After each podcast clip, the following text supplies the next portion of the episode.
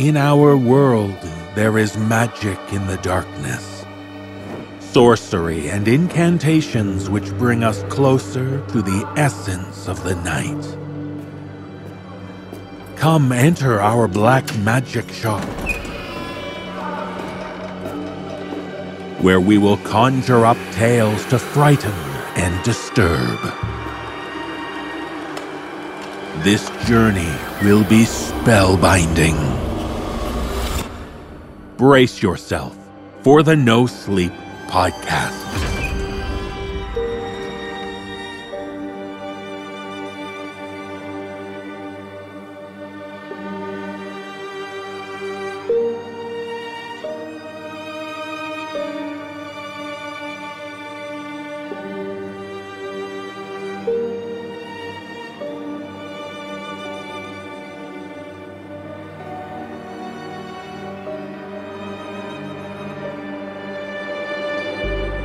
Welcome, visitors, to the No Sleep Magic Shop.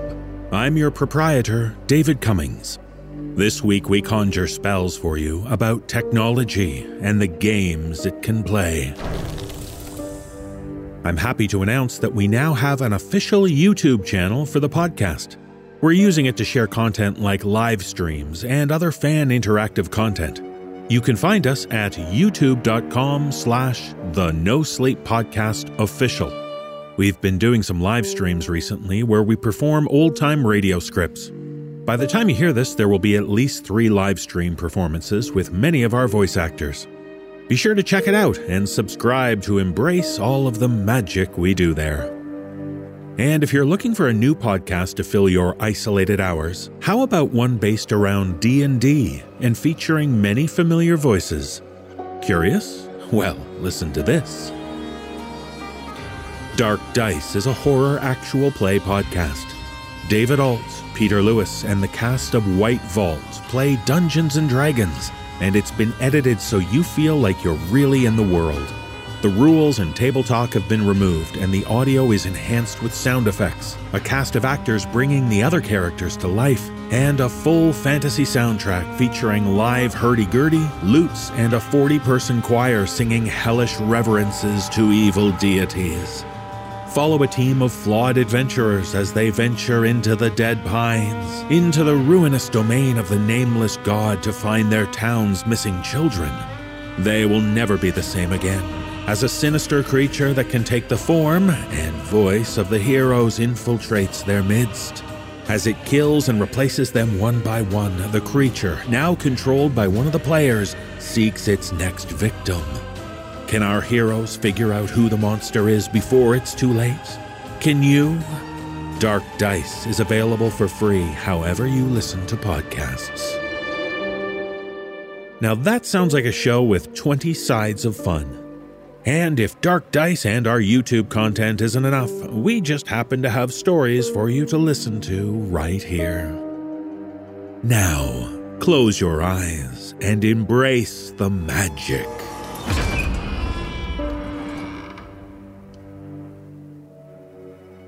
In our first tale, we join a woman working a job she barely tolerates at the Marcia Resort and Spa. If you're bored with your job, it can be a slog to get through the days.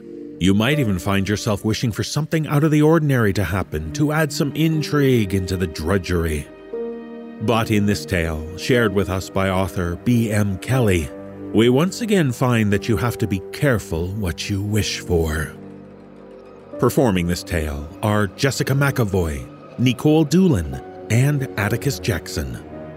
So when your mundane daily tasks are disrupted by multiple mysterious phone calls, you might want to think twice about answering, especially if the call is coming from Room 1209.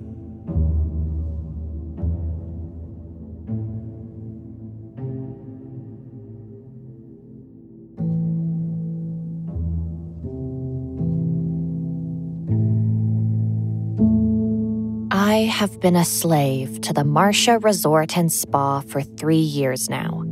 Not as long as many of my peers, but long enough to know the ins and outs of this gloomy, tacky, outdated building the owners dare to call a resort.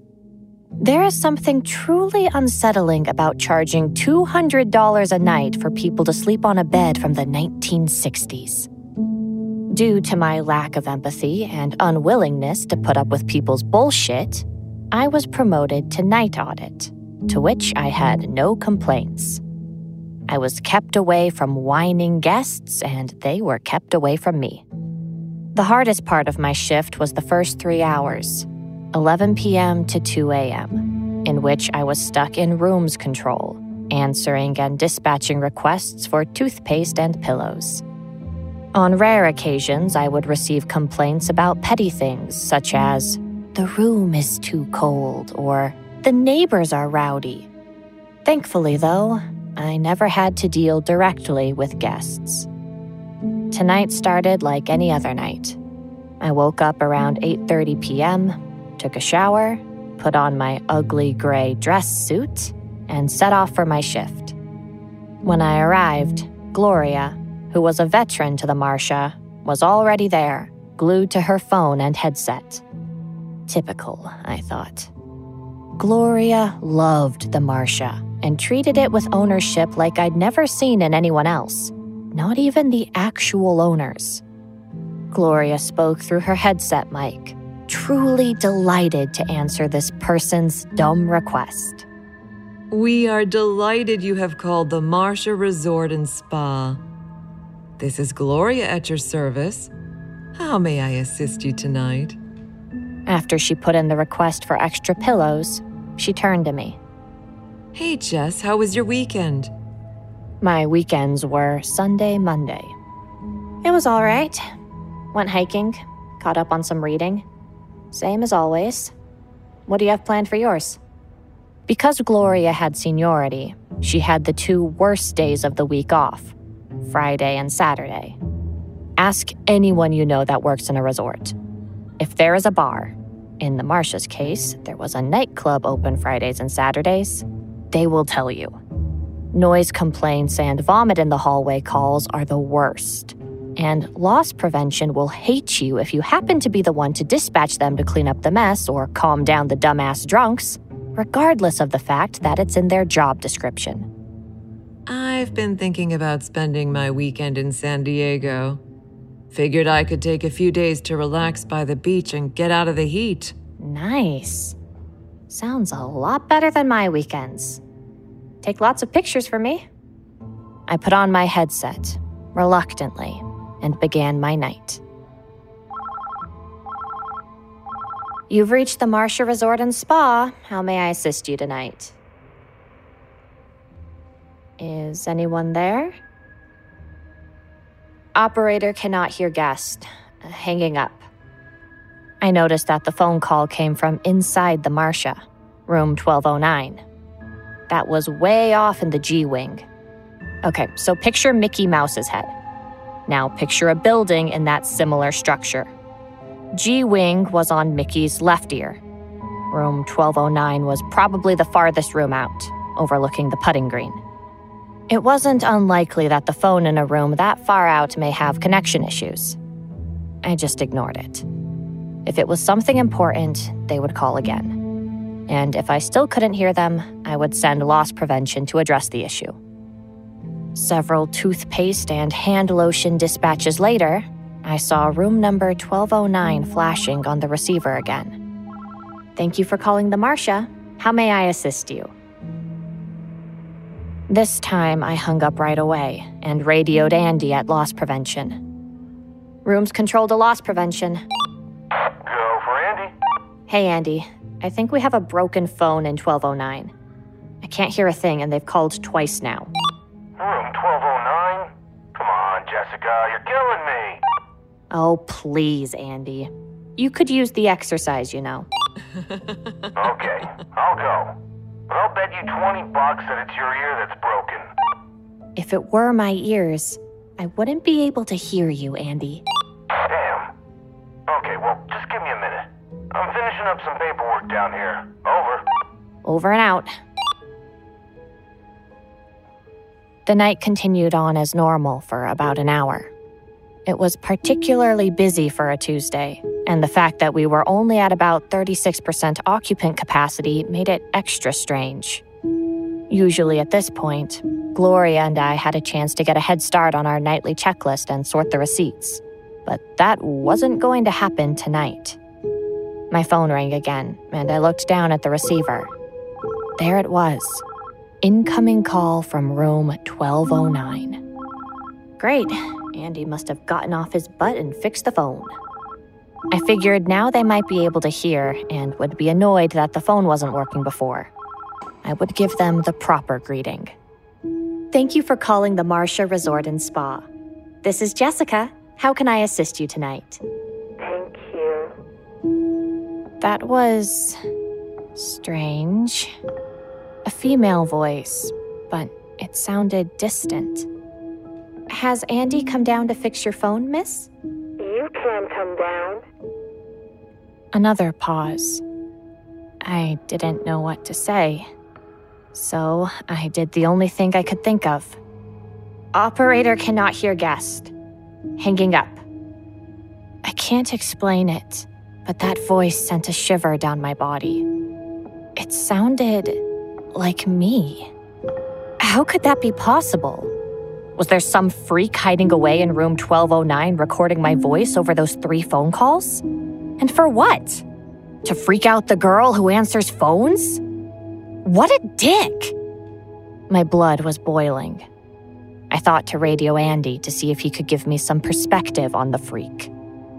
Andy, Um, excuse you, you didn't say over. Andy, I need to know what was up with the person in 1209. Was it a man or a woman?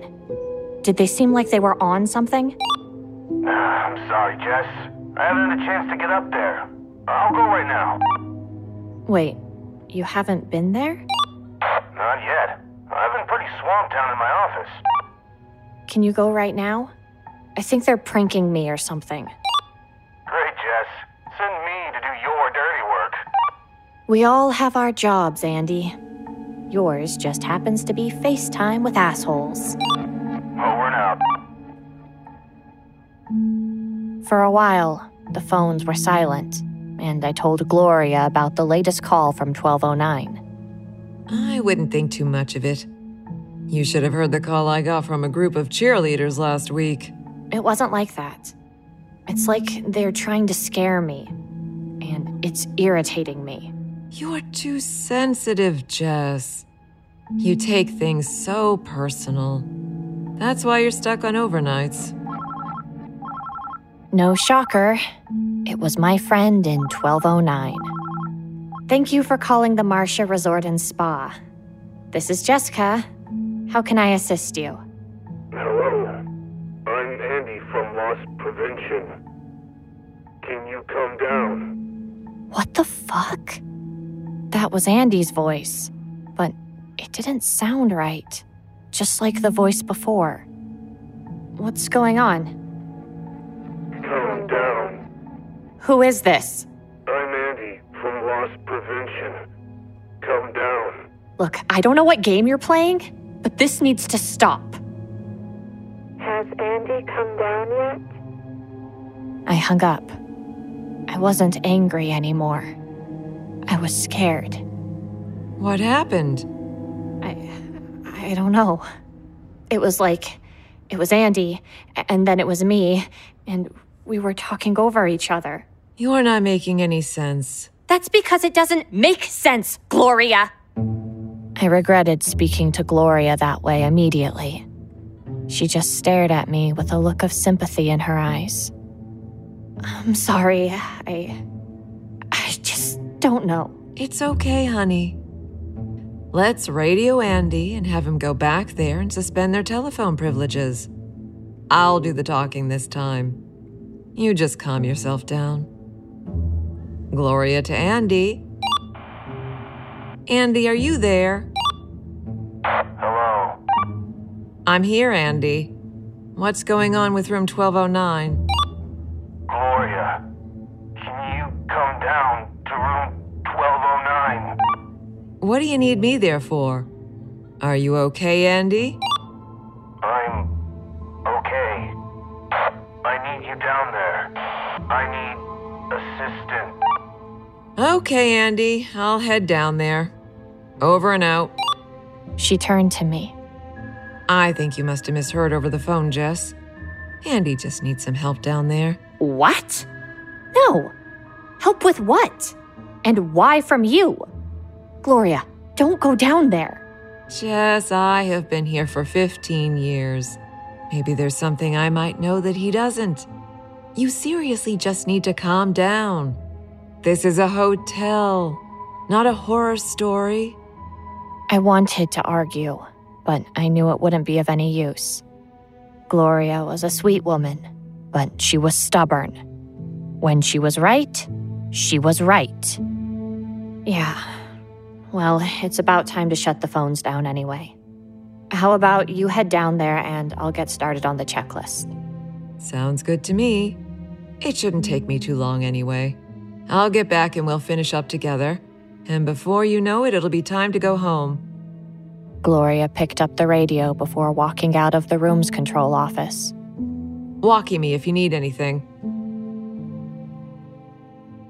I took a quick minute to breathe and clear my head before starting the checklist.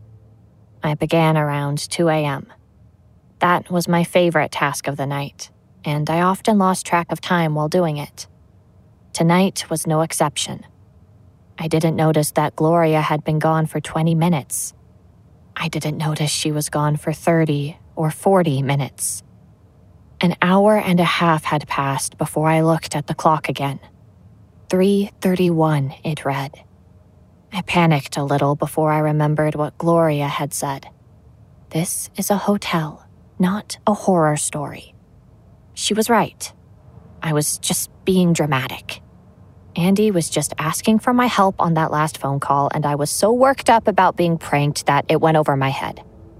I decided to radio Gloria. Just to Gloria.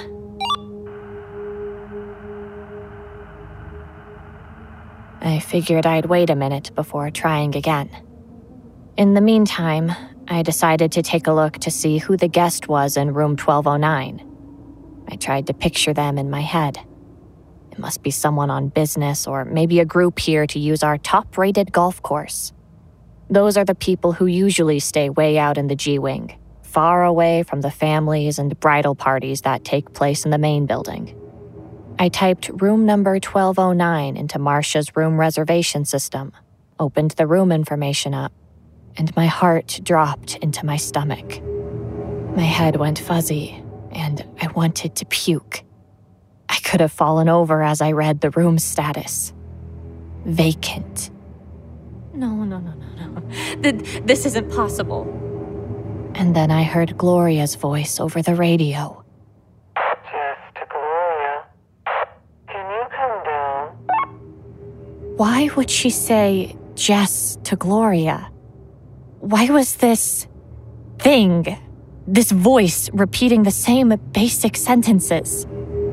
Maybe I should call the police.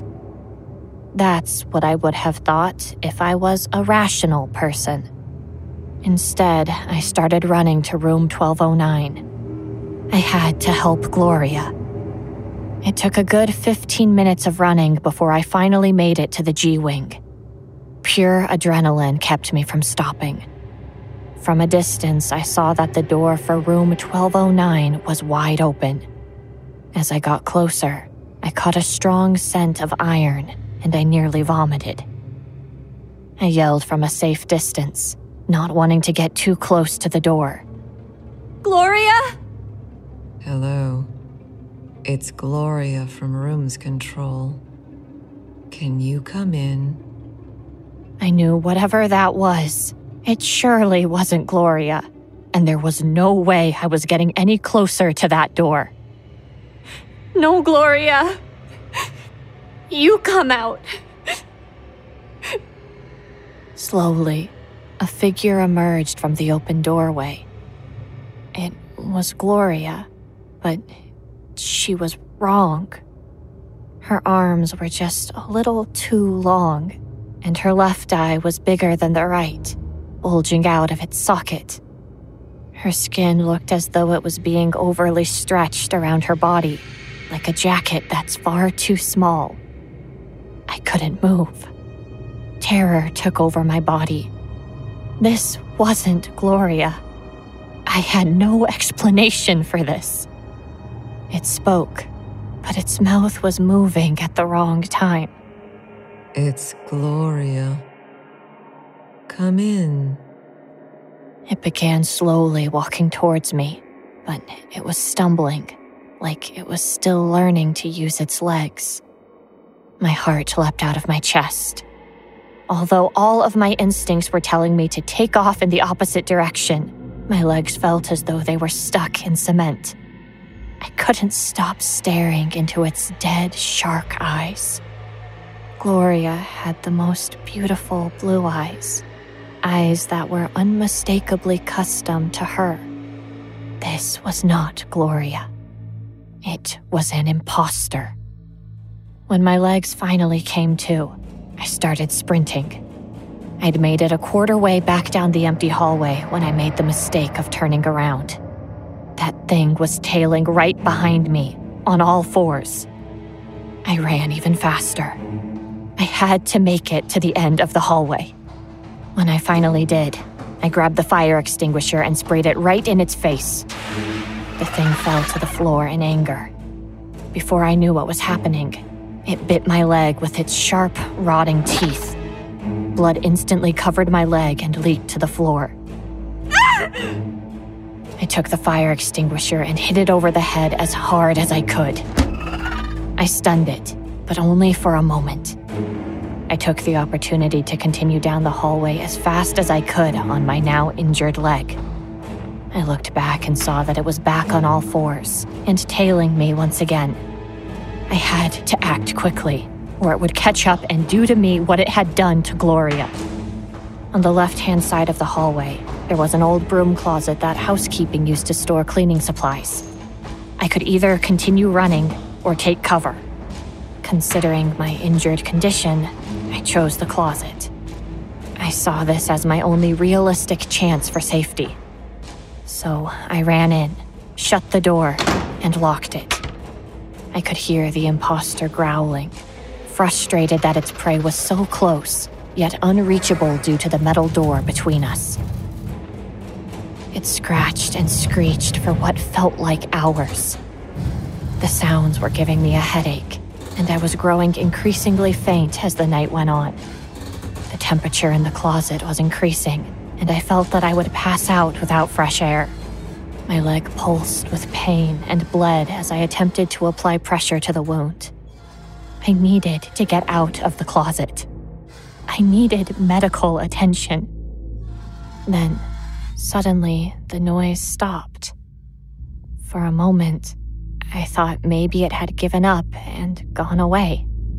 Maybe it had grown tired of waiting, or maybe it didn't know I was even still there but all of my natural instincts kept me from opening that door.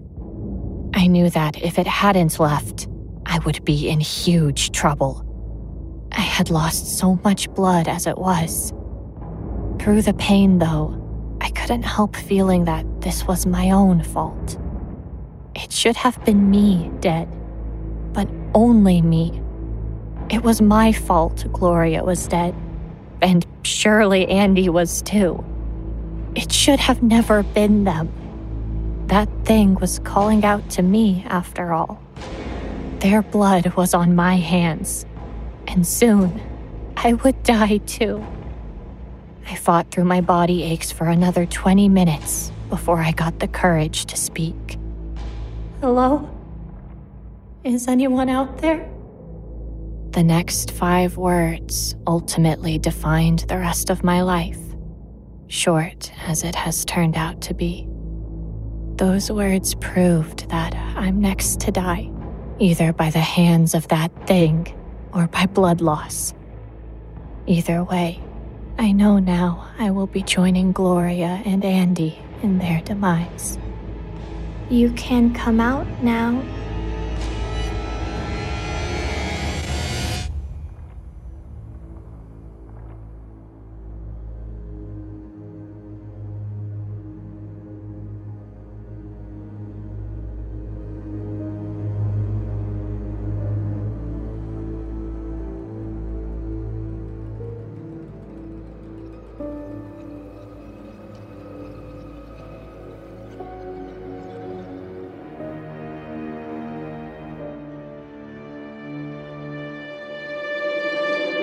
There's an app for that. There's an app for everything these days.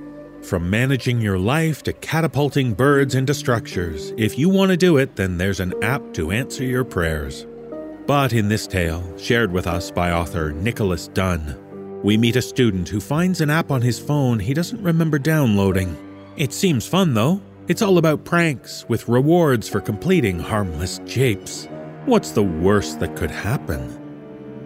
Performing this tale are Sammy Raynor and Jeff Clement. So remember, even apps can lead to untold horror. At least if you've downloaded seniorprank.edu.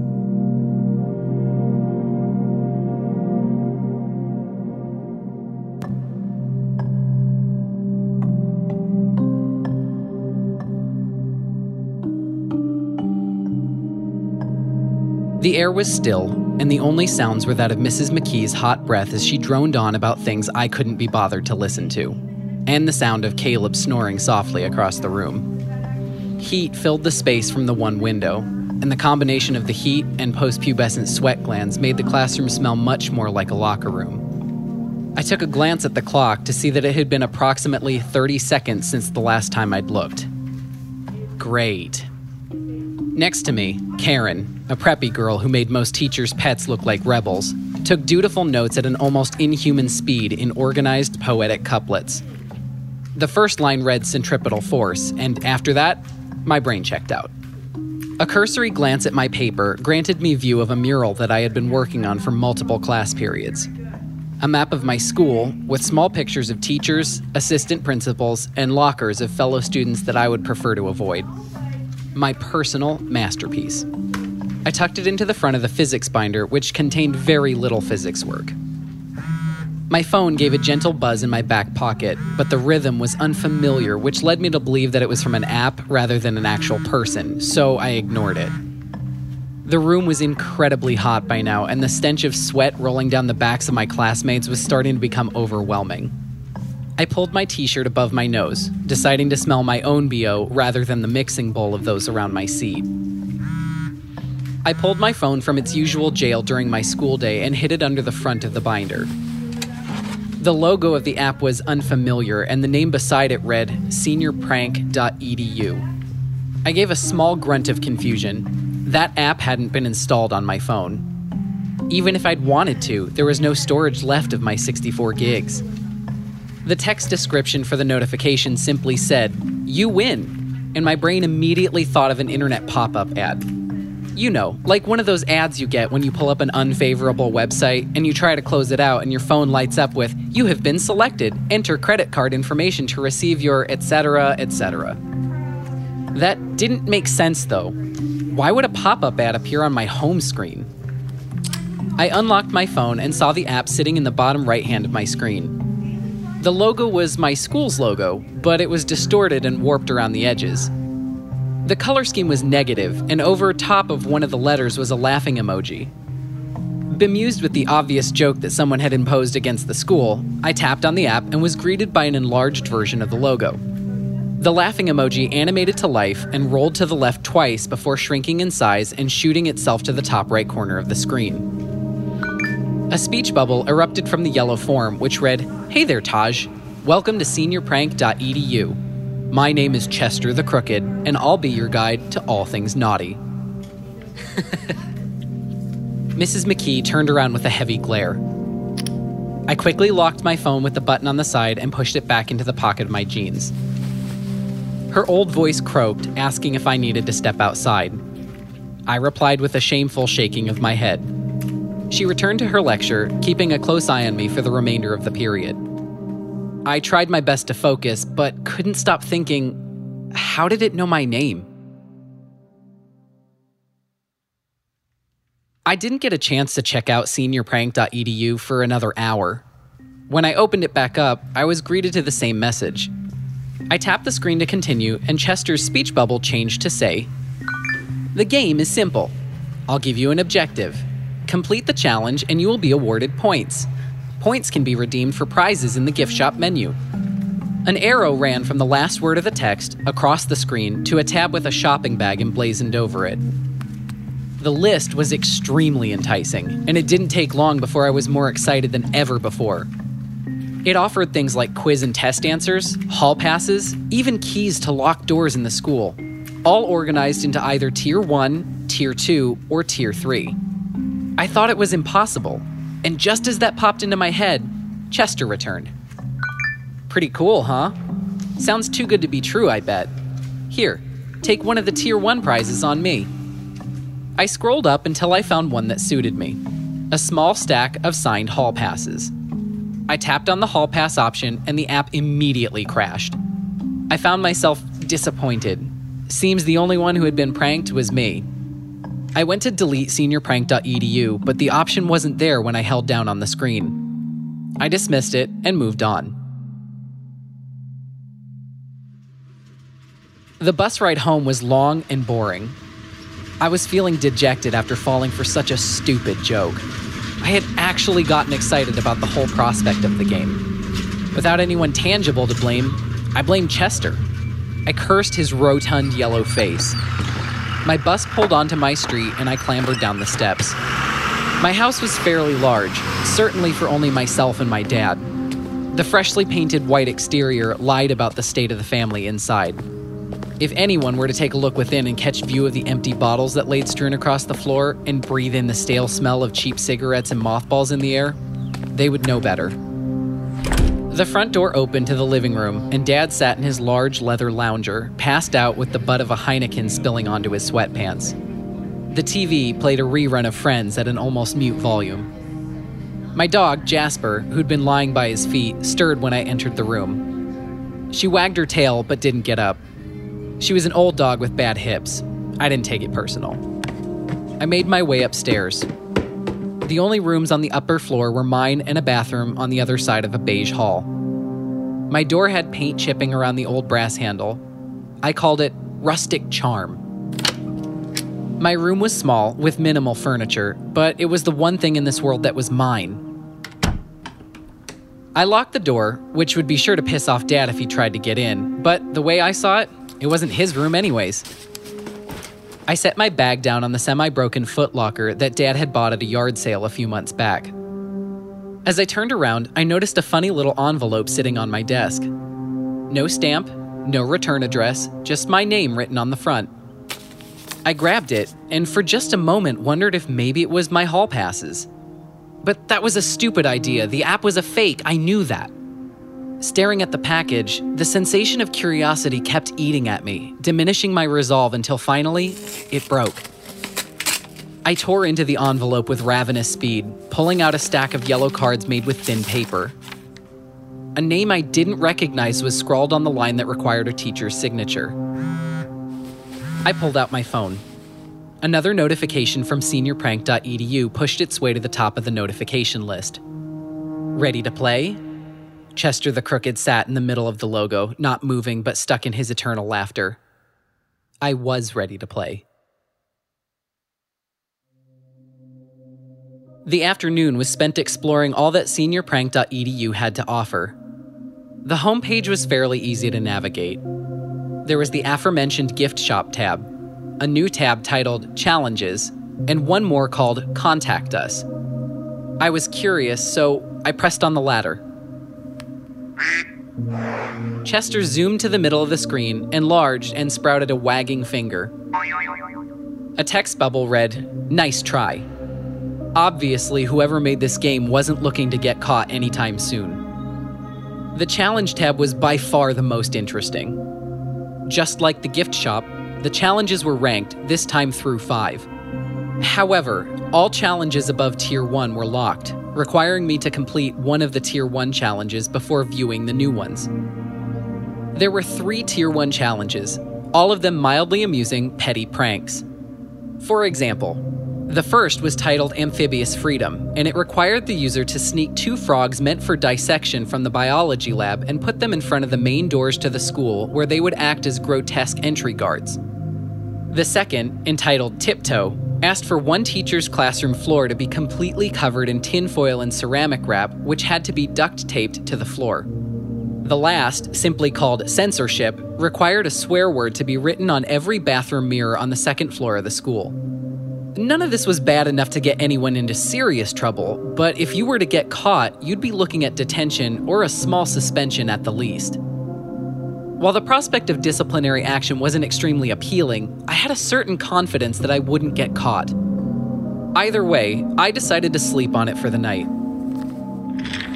After swiping the app closed, I sat down to get some other work done. The paper that was salvaged from the bottom of my backpack was titled Centripetal Force. I cursed myself for not paying attention.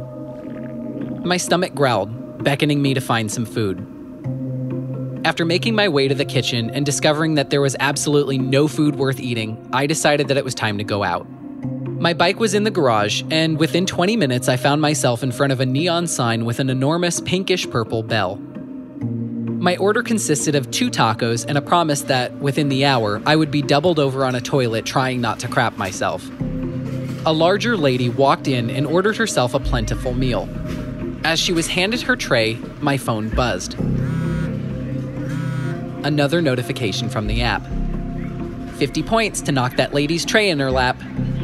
Chester's smile seemed malevolent, even though my rational mind knew he had to look the same as earlier. I eyed the lady curiously. She hadn't wronged me, and even if she had, would it warrant that kind of retaliation? Even with those rationales, I admit that getting points for it did tempt me. I left before I did something I'd regret. On the bike ride home, a thought crossed my mind. How did the app know where I was and who was there with me? The next morning, with the previous night's events a distant memory, I decided I'd like to play. I opened it and pulled up the Challenges tab. After taking a quick look at all the options, I settled on censorship. I grabbed a black sharpie from the drawer in my desk and threw it into my backpack. Dad wasn't in the living room, which meant at some point during the night he had woken up from his drunken stupor and made his way to the bedroom. I poured some food in Jasper's bowl, not bothering to call her, just acknowledging that she'd eat when she was hungry. The clock indicated that it was time for me to go. I elected to take my bike instead of the bus so I could get there ahead of the other students. The entire bike ride to school, I was plotting my challenge. The idea was that I'd have to hit all bathrooms before anyone had time to report the vandalism. This meant the fastest path would be a circle of the building, so as soon as I had locked my bike outside, I got to work. The first few bathrooms were easy enough. It looked like the plan would go off without a hitch. That is, until I got to the last bathroom and almost got caught by the female assistant principal that was leaving. I finished off with the last few swears, which were, in my opinion, creative, and went to my first period. By now, others had arrived, and I had approximately 10 minutes until class was set to start. My phone buzzed. Congrats, plus 500 points and Tier 2 unlocked. The next two days went similarly wake up, pick a challenge, and complete it. By the weekend, I had made it to Tier 4, snuck a cow into the school, and spray painted the lockers of the entire football team with our abysmal year record. I was actually sad to have to take a weekend hiatus from the game, especially considering the prizes I had won, which included the answers to the physics test, which I really needed, and even a flash drive containing some of the more interesting student files. The most coveted prize was the key. I had found out that the key belonged to a door that led to the basement of the school. I couldn't imagine the treasures that waited for me down there. I'd have to beat the game to get enough points for the prize, though, and that meant two more challenges. My weekend was extremely bland. The game had taken over my brain, so much so that I had filled a small notebook with plans for my Tier 4 challenge. This one was a bit different from the rest. It wasn't set to take place on school grounds. Instead, it would take place at an away football game which was two towns over. My job was simple. I was to sneak into the locker rooms before the game and give the team's jerseys a little makeover, or, to be clearer, make them into crop tops. This challenge was called Pageant Queen, and I readily accepted. The game wasn't until Friday night, which meant I had plenty of time to prepare. I'll be honest, after all the crap our team had put me through, I wasn't doing this one for the points. Over the week, I gathered supplies and continued to plot. The hardware store across town had a pair of scissors that looked razor sharp, which I hoped would quickly cut through the thick material of the jerseys. I bought black clothing, all parts of the outfit coming from separate stores, hoping it would come to my aid if I needed to make a quick getaway. The next order of business was finding myself an alibi. This was simple with how absent minded my dad tended to be. I told him I'd be going to a party across town in the opposite direction of the game. Then I rode a public bus to the game. While the crowd streamed into the small stadium and the stands gathered with people, I made my way towards what had to be the athletics building. The team was in an office getting a pre-game pep talk. I made quick work of the opposing team's jerseys. The scissors were worth their price. The locker room that was set aside for away teams was much worse than the one for the home team. Stains and vulgar writing lined the tiled walls, and the hooks on the lockers meant for the jerseys were, for the most part, no longer there. I found the uniforms quickly and, with minimal effort, made sure the team would look excellent on the field. Then I made my way to a hill across the street from the school to watch the show. The adrenaline was incredible. It's like I had set a fuse on a firecracker and now I was just waiting for the explosion. Sounds erupted from the halls, and even from my seat, they were deafening. Both teams stormed out. In their anger, they had forgotten to take off the remodeled clothes. I expected to see a congratulations and the addition of a thousand points to my account, that was not the message I received. Tier 5, survive one hour. A timer popped up with the notification. I swear, Chester looked ungodly grotesque, his round face seemingly laughing at me instead of with me. I had been spotted. The team rushed the road and I sprinted off into the distance. The tree line was around 50 something yards ahead of me. My legs pumped and the pain ran down my calves. My chest felt like it would burst with the exertion. When I made it to the tree line, I ran zigzags through the trunks, hoping to throw them off.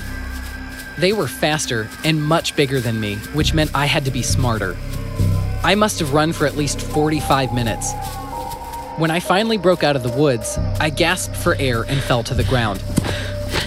My lungs screamed and I tried to fill them, but no matter how much air I took in, it wasn't enough.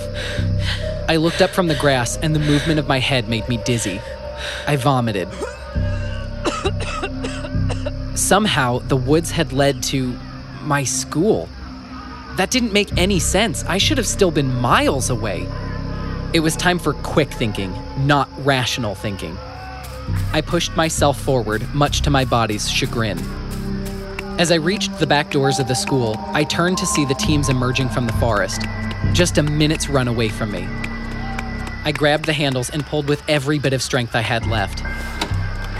Locked. Ugh! A quick glance behind me revealed the teams to be much closer. How were they moving so fast? Murderous intent filled their eyes, and I realized that I might be in way more danger than a beating. I tugged again, and to my surprise, the doors popped open with a metallic click. I ran inside and let them close behind me.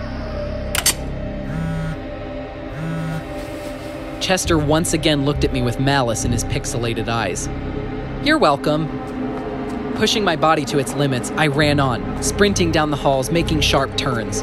I could hear the teams fumbling with the doors down the hall. They must have locked behind me. I knew I had only minutes before they would find a way to surround me. I checked the timer. Two minutes left. The only viable option was to hide. The trouble was, I didn't even know what happened when the timer hit zero. It was unlikely the jocks would give up their pursuit. Suddenly, an idea. I ran toward the hall with the locked basement door, hoping that it would take them a while to pick out which way I had ran. I watched the timer tick down to 1 minute and 30 seconds and heard them stream down the hall past the library. One minute. They were getting closer. 30 seconds. They were one hallway away, calling out after me with venom spewing in their words. With five seconds left on the clock, they turned the corner, saw me, and broke into a sprint. I braced myself, eyes still on the timer. They were maybe 15 yards away when the timer chimed at zero. I opened the gift shop tab and scrolled to the key. I tapped, hoping my assumption was correct. The door next to me gave off a loud clicking sound, and I rushed inside. barely able to close the door behind me and throw the heavy deadbolt in front of it before they were banging and shouting outside. I passed out. The light was low in the room, and my head throbbed against the cold metal floor. I sat up and found myself at the top of a staircase. No more sounds came from the door behind me, but when I went to push it open, it was locked, and the deadbolt was nowhere to be found. I didn't see any other option. Keeping balance on the stairs posed a greater challenge as my brain pressed against the edges of my skull. The bottom of the staircase opened up to a dimly lit hallway. The light shone yellowish green against stone walls. Ventilation shafts ran across the ceiling, and a stench far worse than anything I felt comfortable thinking about filled my nostrils. A large metal door, not unlike the one at the top of the stairs, sat at the other end of the hall, a rusted handle at its side. I pulled, and it creaked open.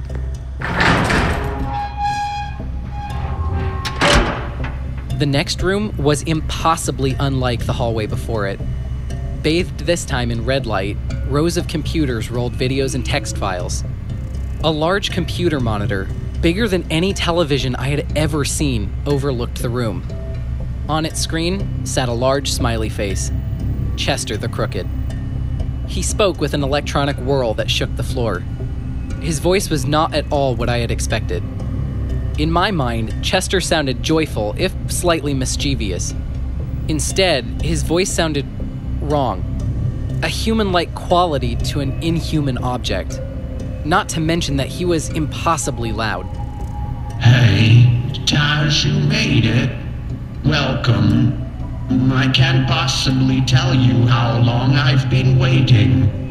Impossibly hard to imagine how lonely one gets down here. Everything you need to know is on these computers. If you have any questions, be sure to ask. Just kidding. I certainly don't plan to stay. Chester faded from the screen, leaving me more confused than ever, but glad that his obnoxiously creepy voice was no longer echoing through the room. I took a moment to survey my surroundings. In total, there must have been 50 or so computers, all of them rolling through files and videos. No, not videos, camera footage. My whole town. The shops, homes, schools, cameras everywhere. While one computer changed camera feeds, I caught a quick glimpse of my bedroom. Just then, I felt my body go weak. I crumpled to the floor, completely conscious and terrified. What the hell was happening to me? I could no longer feel my legs or my fingers. With every ounce of strength in my body, I lifted my head to find that I could no longer see my legs or fingers either. My head slammed back to the floor.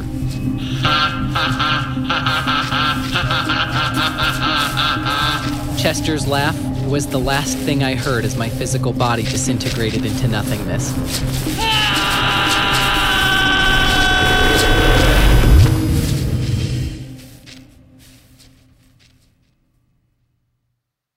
My next memories are not that of Taj Landy. They can't be. He still walks the halls of the school above my prison. Of course, this is not the same Taj Landy that drew maps of his school and was a terrible physics student. No, this is an imposter. Chester, wearing the skin of a boy who used to be innocent, if not just a bad student. This town has secrets buried deep, and now I'm one of them. I am the new Chester the Crooked. I have no other choice. The way I see it, I have only one way out. The same way the last made his escape to trap some poor soul here in my place. I'm unsure how long I have. With each passing minute, I feel the boy I used to be falling away. It's okay though. I won't be here long. Not long at all. I've been watching someone walk idly down the halls of the school above. Matter of fact, it looks a hell of a lot like you. Look at your phone. You win!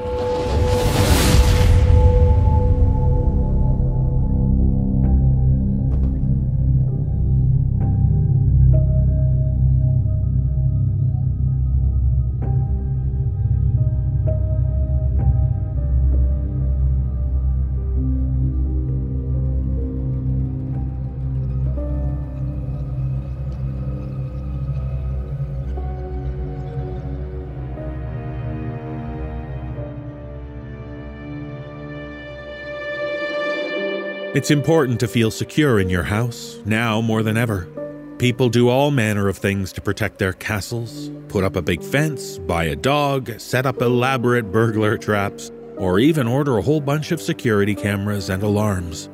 That's the case in this tale, shared with us by author Catherine Findorak. Even Marie doesn't think her husband's overcautiousness is necessary. But when she finds herself alone overnight and the system lets her know that motion's been detected, she changes her mind. Performing this tale are Sarah Thomas, Mike DelGaudio, and Atticus Jackson. So pay attention to those monitors and keep an eye on the perimeter. Lock the house down if you have to. Anything to find yourself home free.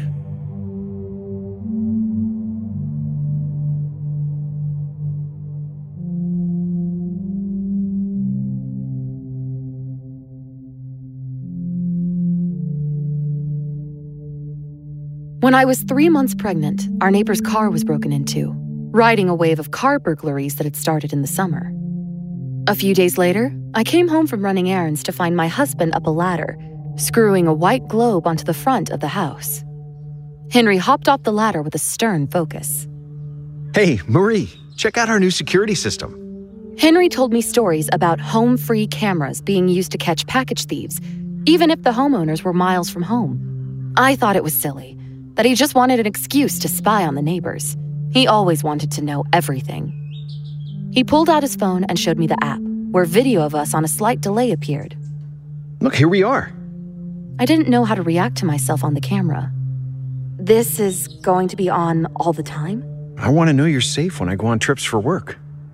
While he showed me how to set up the app on my phone, I looked up at the camera, locking eyes with the white, shiny orb, and a chill went up my spine. When I looked back down at the phone, the delay still showed me looking up at the camera. See, you'll get an alert if the camera picks up motion. No, honey, I don't know. It's a little creepy. He was already packing up the ladder. I was going to protest more, but then I thought back on my father in law's speech at our wedding three years ago. He said that marriage was all about compromise. The camera made Henry happy. Marriage, I had learned, was more about biting my tongue than anything else. I quickly forgot about the camera. I spent the rest of the evening looking at paint swatches and reading crib reviews. I had thought it was a blessing to be laid off from my receptionist job the year before, so I could spend time preparing for the baby. It turned out I spent most days on the couch, sick with nausea and watching talk shows. The next day, I got myself out of the house for the first time in days because we desperately needed groceries. Henry couldn't stand the commotion of the grocery store, so I waddled down the aisles feeling miserable. My phone buzzed from inside my purse. Thinking it was a text from Henry, I pulled it out and saw the notification from the camera app Motion detected. I held my breath as I opened the app. The view of our front yard popped up, the same as it was when I left it. Sitting on our front porch was the neighbor's black and white cat, licking its paws in the shade. I sighed and dropped my phone back into my bag. So much for safety. Nothing would stop that cat from prancing around the neighborhood like it owned the place. In the first week of October, Henry flew to London for a company retreat. The day he left was cold and rainy, the first hint of what would be a miserable winter.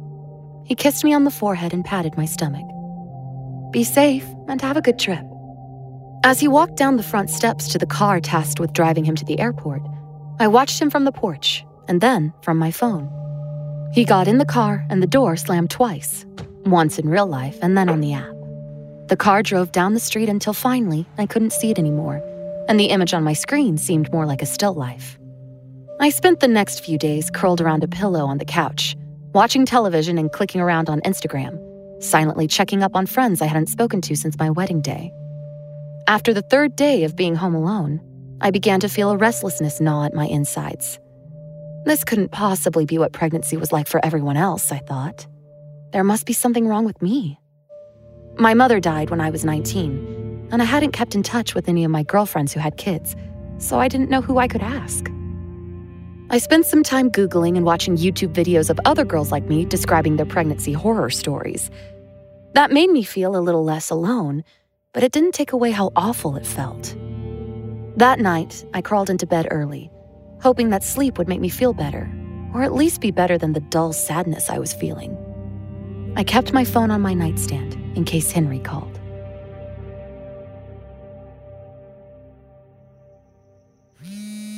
I don't know how much time passed in between falling asleep and waking up to the faint buzz of my phone.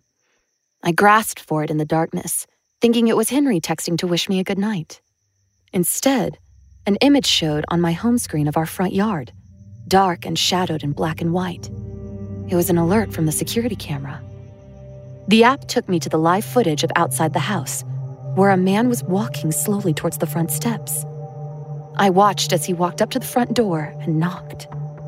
I went to the bathroom and locked the door, sliding to the cold tile floor. The man was wearing jeans and a sweatshirt with a hood pulled down that obscured his face. He was standing at the door, peering into the glass as if trying to see if anyone was home. I called Henry, who didn't pick up. With shaking hands, I dialed 911. I told the operator that someone was outside my house, that I was alone and scared. She told me they would send a patrol car out. After I got off the phone with her, I went back to the camera. The man was gone. I watched the footage of the man walk slowly up the front steps, and although it was dark, I zoomed in to get a glimpse of his face. That face, so achingly familiar even in the darkness. It was Henry. I shot up and ran through the house. Henry? What the fuck? I flung the front door open and stepped onto the front porch in my bare feet. Henry? Nothing but the cold night air answered me.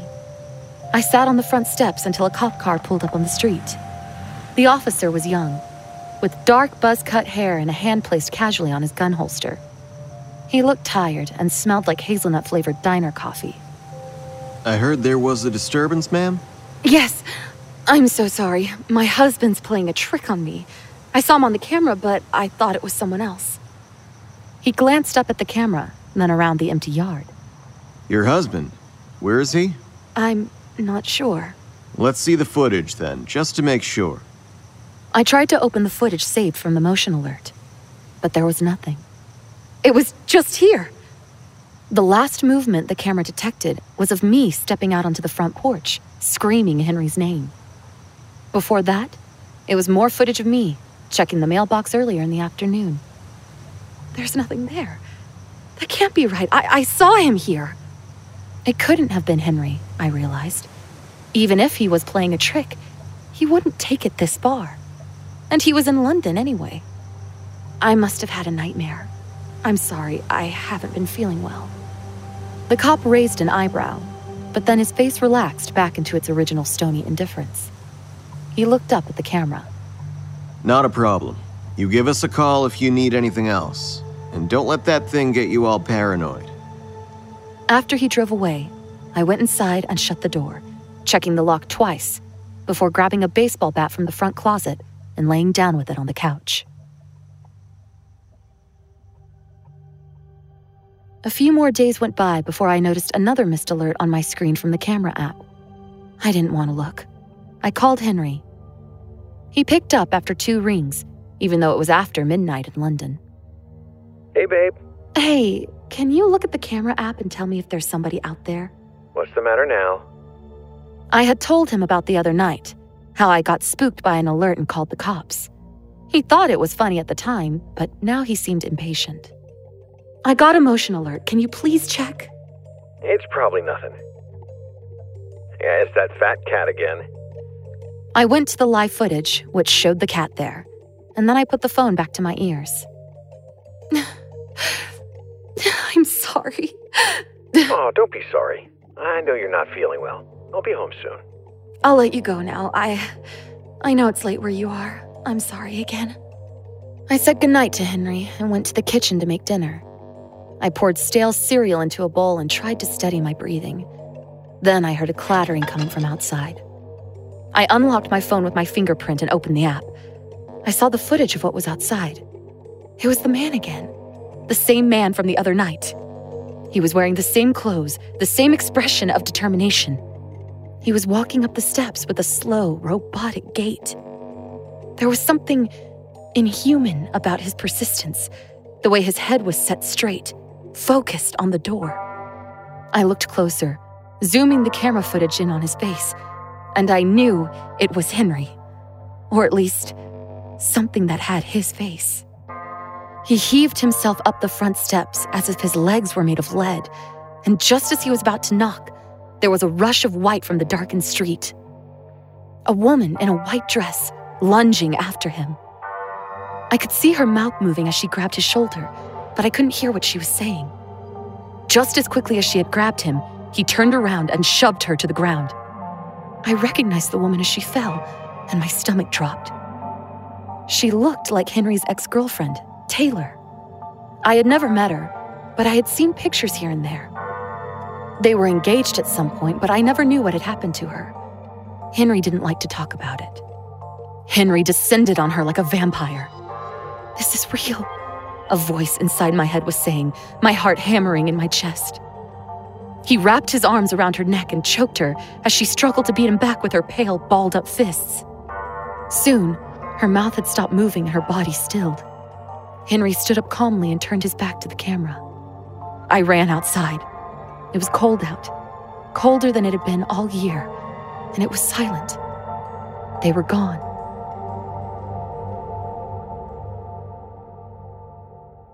The next day, I sat on the floor of the nursery, trying to work up the energy to get up, but never doing it. I stared at the blank white walls and tried to think about the baby. I had decided to name her Abigail. There had been no evidence of what I'd seen on the camera, but I saw it every time I closed my eyes. I had spent most of the night trying to stop shaking, and then I went to my computer and searched for Taylor Mallard, Henry's ex fiancee. She had died of an apparent suicide in 2013, a few months after Henry and I met. That was all I could piece together through Facebook posts and a vague obituary. Part of me was relieved that it was something simple and easy to explain away, and that everything I was seeing on the camera was just a bad dream I couldn't wake up from. But the fact that Henry never wanted to talk about his past suddenly started nagging on me. It didn't feel right. Why had he never mentioned this? Two days later, Henry flew home. I had hardly slept. I kept my phone in my hand as much as possible, but nothing happened. I watched as the app picked up the neighbor's cat, the mailman, and our elderly neighbors walking their dog. The neighborhood was the picture of utmost peace. I didn't like the way Henry looked at me when he arrived home. He seemed suspicious. I told him I felt good. I hadn't thrown up in days and my appetite was slowly returning. I just couldn't sleep. That was all. That night, we ordered a pizza and he fell asleep on the couch. I didn't know what to do, but I knew I wouldn't be able to sleep that night. I knew I had to keep an eye on my husband and keep another eye on the camera. Eventually, Henry crawled off the couch and into the bedroom. I drew a bath for myself and camped out in the bathroom with my phone, waiting. At 3 a.m., I got an alert. I was ready for it. I unlocked my phone and looked at the screen. Outside, a woman was standing in the middle of our yard, on the walkway that led to our door. It was a small, frail looking woman with dark brown hair obscuring her face. She sat down on the front steps. I had the idea to take a screenshot, and as I did, the woman looked up, straight at the camera, unblinking. Even though she wasn't close enough to make out completely, I could make out the dark sadness of her eyes. A feeling of recognition came over me. I knew this woman. I couldn't figure out her appearance exactly, but I knew who she was. It was me. I could tell by the mole on her chin, the way her hair frizzled around her face. There was no one else this woman could be. A little girl came out of the bushes, walking towards her. The girl had light brown hair and a small, heart shaped face. A sense of peace washed over me. She ran towards the woman on the camera and hugged her. The woman's dark eyes lit up, like everything stormy inside her was breaking free. Their lips moved as if they were speaking to each other, and they threw back their heads in laughter. I found myself crying for the first time, not out of fear or sadness, but out of joy. The woman stood up and took the child's hand, and then something changed. The woman tensed up. The little girl looked up at her mother, startled, but it was like she wasn't confused at all, as if they had both been here before, like an abused dog readying itself for another blow. Then a man walked in from the street, fast. It was Henry again, but this time he was quick. He was yelling. His face was red with anger, screaming at the woman and the little girl. He was throwing his arms around and he tried to grab the girl, but the woman started screaming back at him, trying to stop him, and he slapped her across the face. As she tried to put her hands up to defend herself, he shoved her to the ground. The girl stepped back, and he started after her. I grabbed the baseball bat from the hallway closet and opened the front door. I let my eyes adjust for a moment to the darkness, to the low glare of the streetlights overhead. Then, from out of the darkness, Henry walked towards me. Marie, is everything all right? I was just outside for a cigarette. I swung the bat across his skull without hesitation, letting the thick thud of contact taint the quiet air. he fell to the ground. I realized it was a mistake when the silence of the night really hit me. Henry was quiet on the ground, his blood trickling out into the stone pathway to the house. I got down on the ground next to him, expecting him to have something to say, but there was nothing.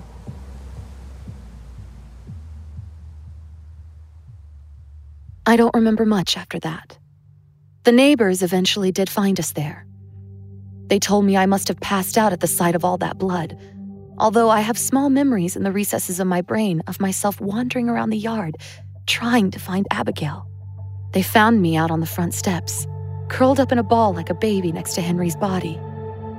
I tried to explain what had happened. I tried to show them the only proof I had, which was the screenshot of myself, three years older and battered. But when I looked through my phone, there was nothing.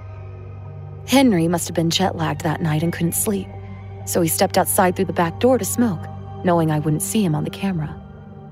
I hated that he smoked. He promised he would stop when I got pregnant. Abigail lives with Henry's grandparents in Boston now.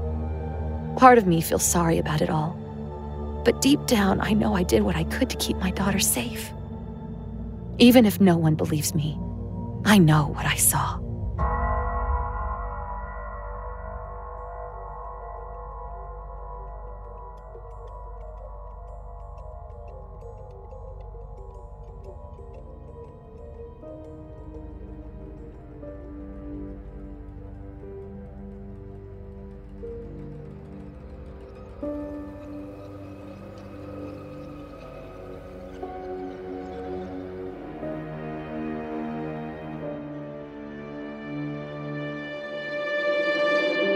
In our final tale, we join George as he returns to his childhood home to pack up his deceased mother's belongings. He's racked with guilt, but it's not his prolonged absence preying on his mind. In this tale, shared with us by author Alexander Gordon Smith, we take a journey with George into the past as he recalls a terrifying, traumatic event that happened when he was young. Performing this tale are Jeff Clement, Sammy Raynor, Nichole Goodnight, Erin Lillis, and Jesse Cornett. So remember, the games we play as children can stay with us in deep, dark ways. At least if you've played the board game Mr. Empty Belly.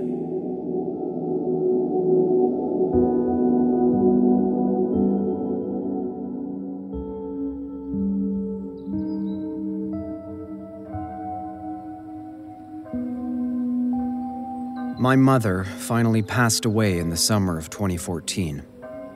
It had been a long illness that had consumed her mind as much as it had her body. By the end, she didn't know me or the orderlies and nurses who watched over her, and that was only partly to do with the fact I'd barely seen her during the decade or so before she left us. We'd been close once, Mom and me, but as so often happens when you grow older and leave home, you become untethered. You forget how to find north, how to navigate your way home. I'd had my own issues as well. First marriage, kids, then a nasty divorce and custody battles. I knew mom would be able to see the pain on my face, so it was just easier not to show her my face. It took me two weeks after her death to work up the courage to visit her house. Our house, I suppose, because I'd lived there with her for nearly two decades after my birth. On the outside, at least, it was different. It wasn't the house I remembered. It too had shrunk away, crumbling into itself as if mirroring my mother's own decline. It was your typical ranch house on the outskirts of the city, half of its battered face taken up by the garage. It was the kind of house that had felt small even when there were just two of us living there. On that day in 2014, though, it reminded me of a bird's nest, scratched and broken and almost lost in the branches of the laurel and the ivy. I still had a key, something I felt horribly guilty about as I walked up the unweeded cobblestone path. I'd always had a key, but something had stopped me from using it. I only lived an hour away, two hours, really, when you factored in the traffic. But I'd put off coming home time after time. Part of it was mom's illness, but the truth is, it had started a long time before that. I couldn't put my finger on exactly when. I couldn't remember if there had been an incident of some kind, an argument. It's just that whenever I thought of coming here, of seeing her, something cold exploded inside of me. A dark supernova right in the middle of my stomach. I felt it again, right there, standing next to the faded front door. I had a notion that as I was reaching for the lock, something would open the door from inside and grin at me from the dark. I had the inescapable feeling that even though my mom was beneath the ground, something was still here, waiting for me to come home. I couldn't stand outside all day, though. It was the kind of neighborhood where there were only seconds sometimes between twitching curtains and 911 calls. I slid the key into the lock and twisted the handle, the door opening with a shuddering creak, as if warning me of some unseen danger or screaming at some terrible injury. It was dark inside. The drapes had been pulled tight, so thick and so dirty they looked like scar tissue that had grown over the windows. I hesitated before stepping fully over the threshold, turning my attention back to the sun drenched street. There were ghosts of memories inside my head the thrum of bike tires on hot asphalt, the spray of sprinkler water on skin, and a face suddenly rushing up toward me from the forgotten past. A face I hadn't thought of in years. Andy. You know when sometimes memories hit you like a fist, like a physical blow? This one took my breath away, left me grasping for the doorframe as the world reeled and wheeled beneath me. Andrew Gillespie. Dandy Andy, my mom called him, because he always dressed in button shirts and suspenders, his little gold spectacles polished to within an inch of their life. I saw us right then, racing up and down the street, Andy's chopper leaving my rusted black BMX in its dust. Man, how many times had I asked him for a go on his bike? Dozens. Hundreds. But he'd been glued to that thing, and it flew. What had happened to him? He'd moved away when we were maybe nine or ten, I seem to remember. Military parents or something. That cold flower of anxiety bloomed inside me again, and I couldn't fathom why. I took a deep breath and walked into my old house, wondering why I was thinking of Andy instead of Mom, wondering why it seemed suddenly colder out on the street than it did inside. I couldn't quite bring myself to close the door behind me. I just pushed it halfway shut, blinking away the day to find that I'd somehow traveled back in time. It was the same. Exactly the same. In front of me was the little entrance hall with its telephone table and stool. The old phone still wired into the wall, its spiral cord pooled on the carpet like a dead snake. To my left, drowning in the dark, was the lounge and kitchen. To my right, the door to the garage. And past that, the two bedrooms and one bathroom. Something stood there, a tall, stooped figure who moved to greet me. My reflection, of course, in the full length mirror that hung beside the bathroom. I reached for the switch, which resisted for a moment before giving in. A weak, yellow light seeped through the house. A sick light. One that made me think of cataracts and cirrhosis. Everything else was brown, dark wood furniture and dark blossomed wallpaper and shit covered carpets that I'm fairly sure had been there when I was born. I looked sick too, pale and shiny with sweat. At 34, I barely recognized myself. I half expected to look into that mirror and see the kid I'd once been. Nine years old, barreling into the house with Andy right behind me. Both of us red faced and wild haired, hunting for snacks and drinks. He'd come here every day after school, or I'd gone to his house across the street. We'd been inseparable, and yet somehow the memory of him had slipped out of my skull altogether. There was more there, too. Something in the recesses of my mind that I couldn't quite grab hold of. It was leaving me with a feeling of nausea, a roiling sickness in my gut that had nothing to do with my mom. Something was telling me to turn around and leave. There was nothing good here anymore. Good or not, though, it was my job to sort it out. Fortunately, Mom had been bird like in every respect. She'd never owned much, and anything she didn't need was stored in the garage. Her nest had always seemed bare, and when I walked into the lounge, I saw that nothing had changed.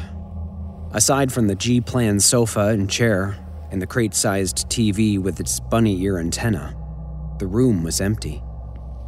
The kitchen was the same, and it broke my heart a little to see the single plate and cup and tiny saucepan that sat alone in the cupboard. My grief appeared to me in that moment. Grief for a woman who had raised me well, raised me right and whose smile had always been waiting for me first thing in the morning and after school. I was all she'd had, and she hadn't deserved such a lonely end. It wasn't remorse that I had felt when I made my way to the bedrooms, though. It was that same insidious, creeping anxiety. It infected every piece of me, every thought and muscle, as if I was trying to walk through wet cement. Something had happened to me when I was younger. An incident that I'd pushed into the shadows of my mind.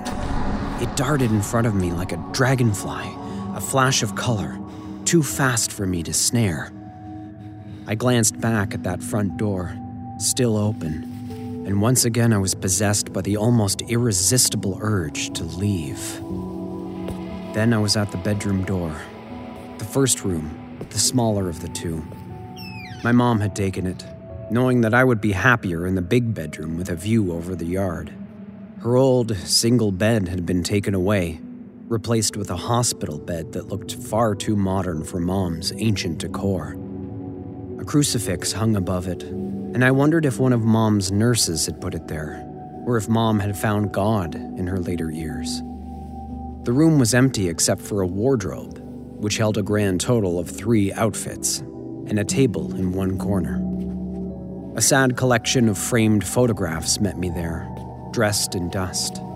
And I picked up the closest one to find myself, maybe eight or nine, grinning like a loon. Somebody was standing next to me.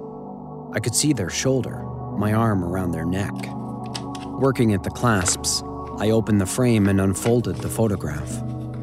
It was Andy, of course, my arm around him like I was worried he was going to run. It was hard to tell what he was thinking, because somebody had pushed a pen through the photograph paper where his little gold glasses were. The two holes made him look alien, mad, and they made me feel sicker than ever. They made me remember something. I put the photo down and walked to the next room over. It had been cleared already, apart from a bed but a few of my old posters still clung to the wall like strips of sunburned skin. I had stayed here a couple of times in the last decade or so, never for more than a night, though. Being back home had always felt like being underwater, There was only so long I could hold my breath. I performed a cursory search anyway, still grasping for those memories that nudged the surface of my mind. I could see the room as it had once been Ghostbusters bedding, the old wardrobe, a little white desk, and underneath that desk, another recollection hit me like a wrecking ball. I had to stagger to the bed and let it catch me. I had to sit there for a moment, doubled up, because I literally couldn't remember how to breathe. Just relax. Just inhale. There. Easy. God, it wasn't easy. Because I once swore to myself I'd never think of him again. I once promised myself I would forget, and I did forget. I forgot until the moment I'd stepped back inside this cursed house remembered his name Mr. Empty Belly. It was as if the cork had been pulled from a shaken bottle of champagne. I couldn't stop the flow of memories. Me and Andy sitting right here on the bed and opening up that game for the first time, the lid sticking and squeaking as we worked it free. Mr. Empty Belly. I couldn't even remember where it had come from, who had first found it. Had there been a yard sale, perhaps? Or had one of our friends lent it to us? I just remember our excitement when we dug it out, blowing dust from the top of the wide, shallow box. There had been a picture of an old man with a fat red face and a halo of graying hair, holding his bulging, naked stomach as if he hadn't eaten in a month. There had been something about his eyes that had made the hair stand up on the back of my neck, a kind of animal desperation. Mr. Empty Belly, it had read. He's a hungry, hungry man. Can you fill him up without making yourself sick? You've probably played Operation, right? If you have, you know the kind of game it was. There was a cardboard surface with an image of the same man, holes cut into it in various places that led to compartments in the tray underneath. With Operation, you use a pair of tweezers to collect the pieces from those compartments, and a buzzer goes off if you hit the sides. But with Mr. Empty Belly, there hadn't been any tweezers or a buzzer. There hadn't even been anywhere to put batteries, as far as I could see. No, there'd only been those gaping holes one on his left hand, one where his nipple should have been, two for his eyes, one for his mouth, another on the top of his head, an obscene one over his crotch, and the biggest by far was over his belly.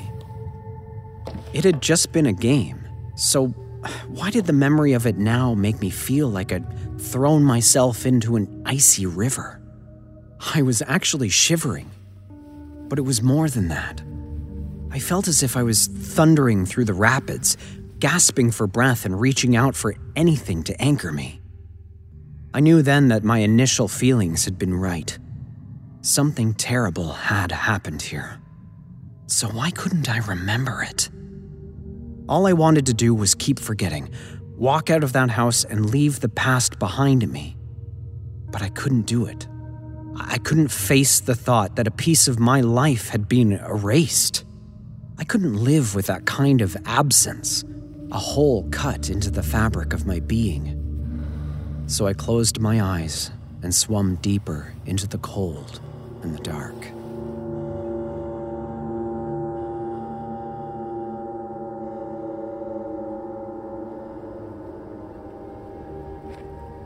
There we were. It had been the summer, maybe 89. That would have made me nine years old. Andy, too. That year had been hot. The streets had actually melted, and if you went out on bare feet, you got blisters on your soles. There was no shade on our street, no woodland, and when the air felt like it was boiling, Andy and I had come inside to play. I had an NES, Andy had a brand new Genesis, but when we were at mine, we weren't always allowed to play, especially not right after school. We had a ton of other games we loved, though and Mom always found new ones in yard sales. Maybe that's where Mr. Empty Belly had come from. Had Mom given it to us? No, that didn't feel right. It wasn't her sort of game. And there had been bits missing, I remember that much. The instructions, for one. The box hadn't come with any information at all, just that piece of text on the lid. He's a hungry, hungry man. Can you fill him up without making yourself sick? Andy poked his finger through the big tummy hole. That doesn't make any sense. He'd been chewing his nails. I remembered it as clear as day. He always chewed his nails and spat them out on my bed. Shouldn't it be, can you fill him up without making him sick? Why would you get sick? I had felt sick. It was the same sickness that came the time I'd found a nudie mag in Andy's dad's home office when I was six or so. I felt sick because I knew it was something I shouldn't be looking at. And there had been something similar in the eyes, too. The girls in that mag, yeah, I peeked, had been strange, distant, all forced smiles as they spread their legs for fat, hairy, faceless men. Mr. Empty Belly had seemed the same way, as if there had been a panic boiling over inside him. The image of him on the actual game was even worse than the one on the lid. For a start, you could see he was completely naked. Andy laughed his head off at the big hole in his crotch. There were no eyes, but the holes punched there were somehow worse. Mr. Empty Belly looked like a corpse, a mutilated corpse. Andy spit a nail onto my duvet. What do you even do with it? No idea. He tried to pull the cardboard picture off the top to get into the tray beneath, but it had been glued pretty tight. There must have been something inside because there was a weight to the game, a solid heft that reminded me of carrying encyclopedias. Put stuff in there, I guess? Feed the bastard? Feed him what? I remember Andy had laughed, then dredged a booger up from somewhere close to his brain. He'd slid that wet green loogie right into Mr. Empty Belly's crotch hole.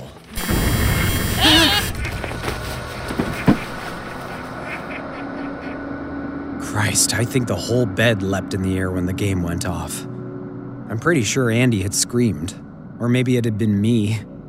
The tray slid off Andy's lap and hit the floor with a meaty thud, and my heart just about clawed its way out of my throat. and then we laughed, howling with it, a couple of lunatics cackling so loud that my mom had showed up and asked what we were doing and what we were playing. Hmm. It hadn't been Mom then. She'd never seen the game before. Where the hell had it come from? From what I remember, we'd spent a good few hours putting as many different things into Mr. Empty Belly as we could find paper clips, pencil shavings, a load of stuff from the kitchen. And each time, the damn thing had set off its alarm and spat them right back out. How it could tell what we were feeding it is anyone's guess. I can't even remember why I'd done it. Andy had gone home. I remember being alone in the room. I remember being scared because Mr. Empty Belly's gaping eye sockets were just staring at me, his hands grasping the flesh of his belly, pubic hair sprouting over the hole where his ding dong should be. He'd been beeping at us all day, and I'm not lying when I say my nerves were shot to hell. There was just something about him, though. I could feel how hungry he was. It's hard to describe. It's like, I don't know, like you're sitting on the street and a stray dog comes up, its, its ribs showing and its eyes full of pain and desperation. All you want to do is feed it. So I fed him. I fed him the only thing I could find a scrap of nail that Andy had spat onto my bed. I almost dropped it into his crotch hole because Andy had found it so funny. Instead, I dropped it into the hole where his hand should be. No buzzer. The game looked dead. I wonder if maybe we'd run the batteries out, wherever they were, and thought maybe that wasn't such a bad thing. Only I felt suddenly calmer, as if I'd been the hungry one and had just been fed. There had been a tension in the room, I realized, and it had dissipated almost instantly. Perhaps it was just that Andy had left. All friendships have cracks in them, no matter how solid they feel. And the relationship I had with Andy wasn't perfect. Had he already talked to me about moving away? Whatever it had been, I remember going to bed that night with a strange sense of calm satisfaction.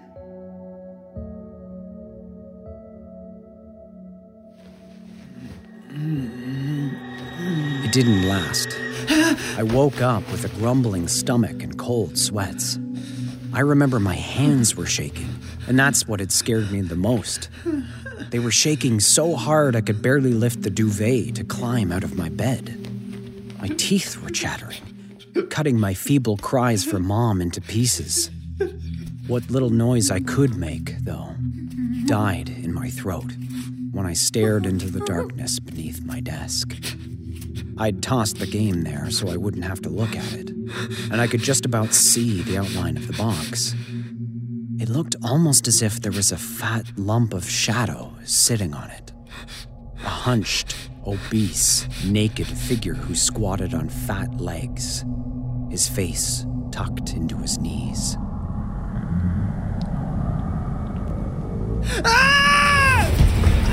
I don't think I ever screamed like that before or after that night. I screamed and screamed.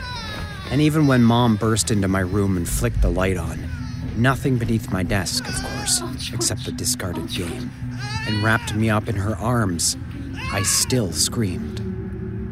I can still remember her voice the way it used to be. Hey, buddy, calm down. It was just a dream. Just a dream. Jesus, you're burning up.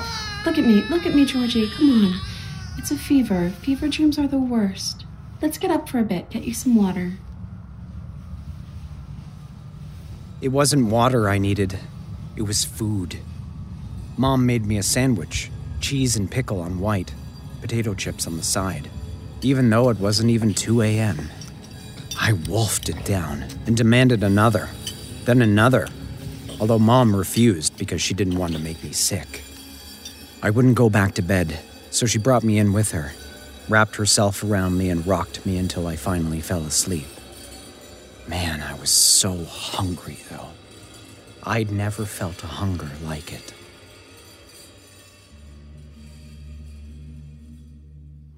It wasn't any better in the morning.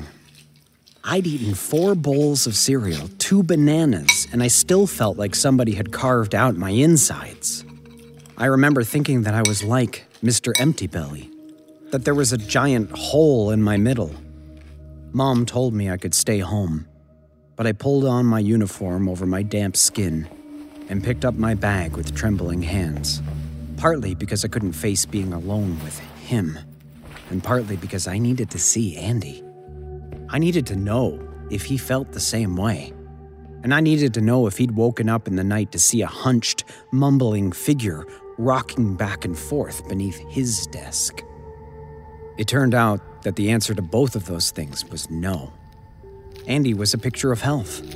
His shirt collar buttoned, his cheeks rosy beneath his spectacles.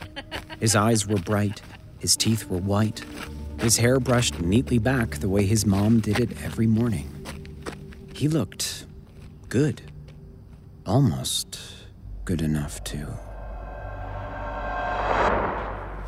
No, no, this couldn't be real. I, I, I couldn't seriously be sitting here on my childhood bed remembering a real thing.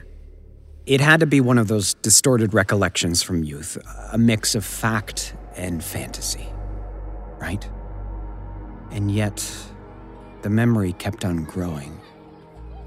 I saw Andy at recess, both of us sitting on the low window ledge outside the nurse's room, flicking pebbles at pigeons. You look awful. What's wrong? It's. It's what? What could I have said to him? It's uh, Mr. Empty Belly. You want to play it after school? That stupid game? Why? It doesn't even work. No, I'm gonna ride my bike. Please. Just one game. I made it work last night. I found out what to do. Andy chewed at his fingertips and spit scraps of nail onto the floor. I had to resist bending down and picking them up. Really? Really, it's good. I promise. It's fun. One game, and we'll ride our bikes together. We can ride them all the way to Maine. Just one game. He'd given me a look like he didn't even know who I was, but he'd nodded and we'd gone to class. I barely made it through the afternoon, gripped by shakes and sweating so much my t shirt was soaked through as the bell rang.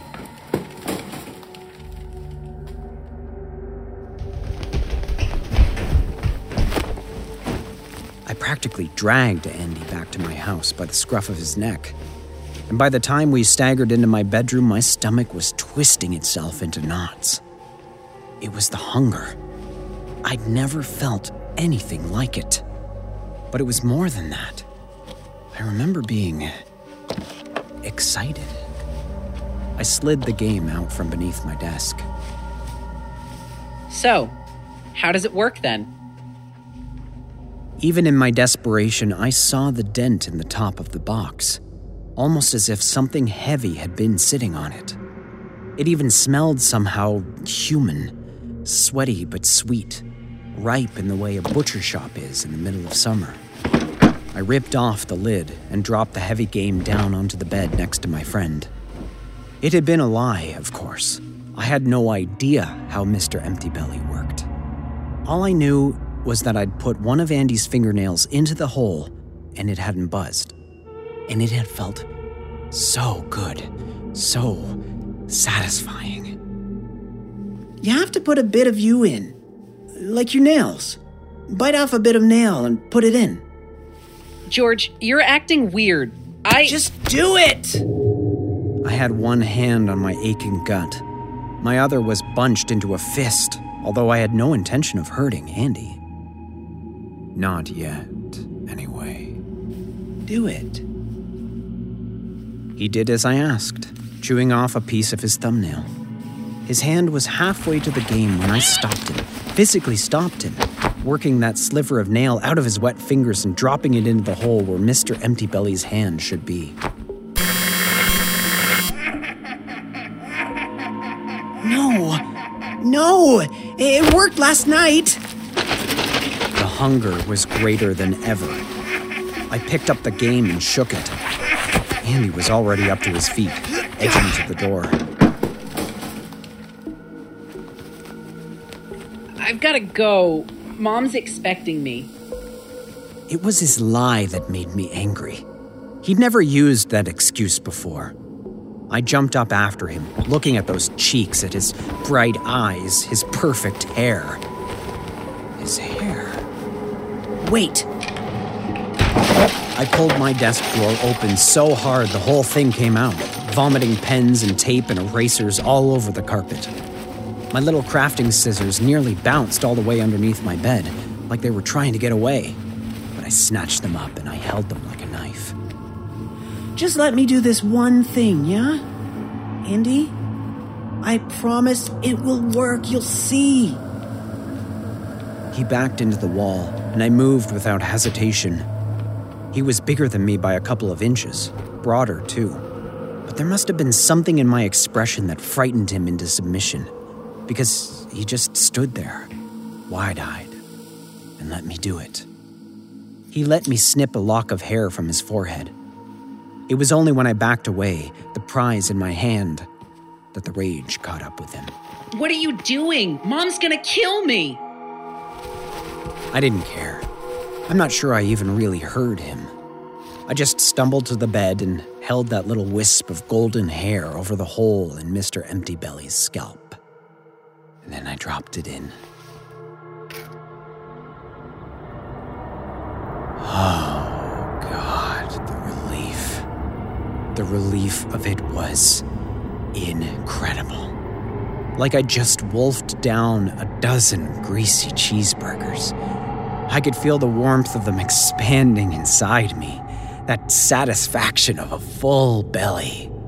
It was so overwhelming that I'm not even sure how long it was before I looked back and saw that Andy was gone. The sun through the window had shifted and dulled, and I could hear Mom in the kitchen humming a tune. An hour then, maybe a little more since I'd fed Mr. Empty Belly. I had no idea what had happened to the time. I was only aware of one awful fact I was hungry again.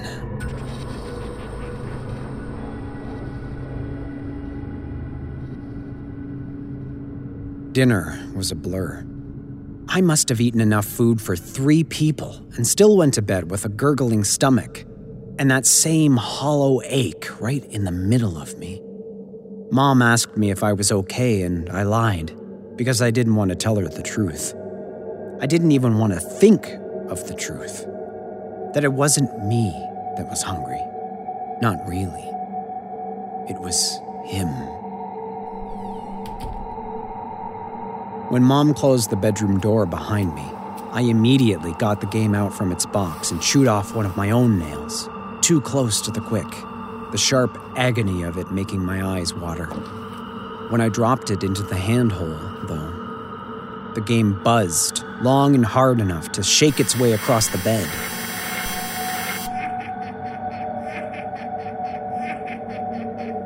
I tried some of my own hair, a lot of my own hair. But this, too, was rejected.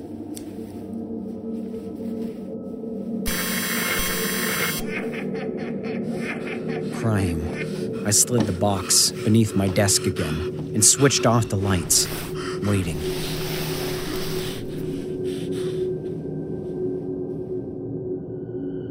Waiting until I woke from a fevered dream to see that hunched slab of shadow rocking back and forth behind my chair. He moaned quietly, like a starving man, and I could feel his hunger. It consumed me. Tell me what to do. Tell me.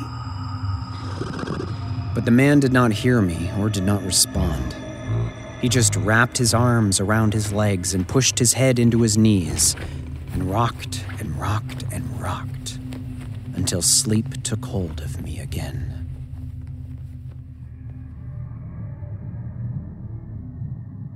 Andy didn't speak to me the next day. The couple of times I saw him, he turned tail and walked away, or just kept his head down and ignored me. His hair was swept back as usual all except for a short blonde curl that hung over his eyes, like the joint of a severed finger. He refused to sit next to me in science class, sitting next to Scott McKinty instead. I found myself staring at him, at his little round ears, his rosy cheeks, his button nose, all the while working saliva around my mouth with the tip of my tongue. Nobody in the class knew how hungry I was. Nobody could ever know. Not even Mr. Coulter, when he held me back after class to ask if I was okay. He must have been able to see my hunger. It radiated from me in growing, painful waves. He must have seen the feral need in my expression. I ran off before he could finish, slamming the door behind me and uttering a bestial shriek in the hallway outside.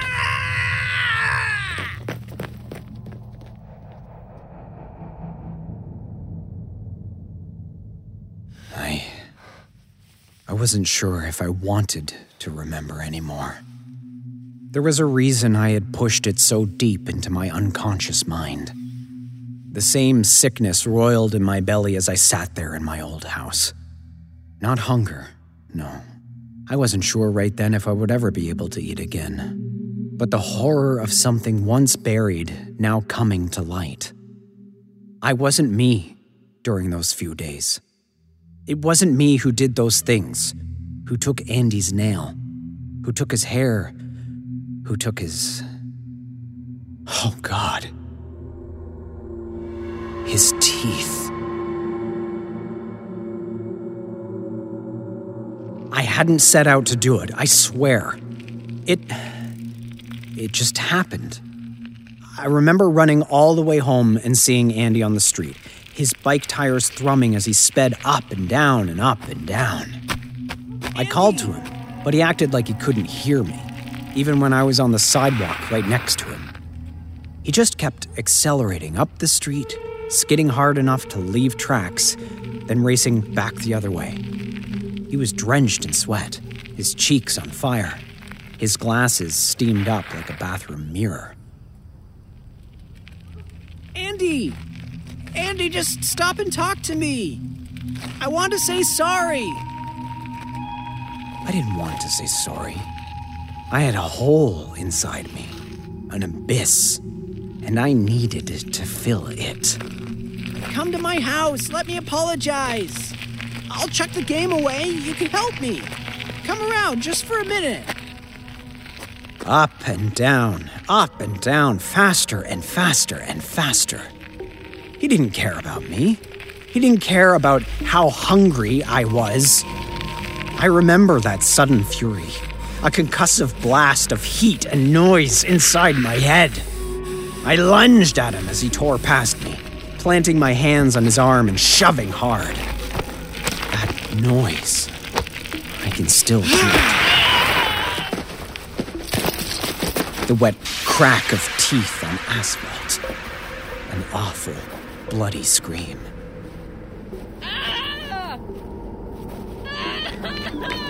I found myself running to him, but any thoughts I had of comforting him were consumed by the hunger in my belly. Any thoughts I had of my friend were wiped clean by the sight of his two front teeth gleaming in the sun, resting in a pool of blood that was so bright it didn't look real. I ignored his mewls. I ignored his snatching fingers. I just grabbed those teeth and vaulted over his bike, the wheel still spinning, running back to my house.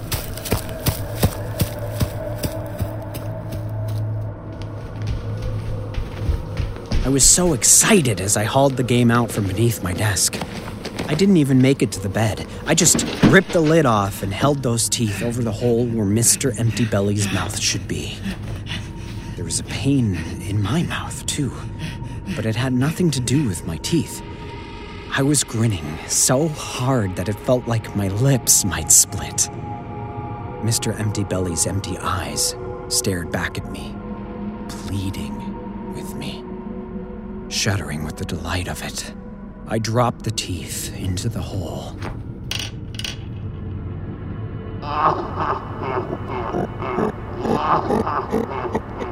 It was as if I had been healed of some terrible injury I didn't know I had.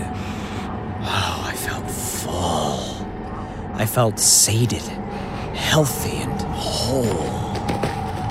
I lay there one hand on my bulging belly, the other wrapped around the game.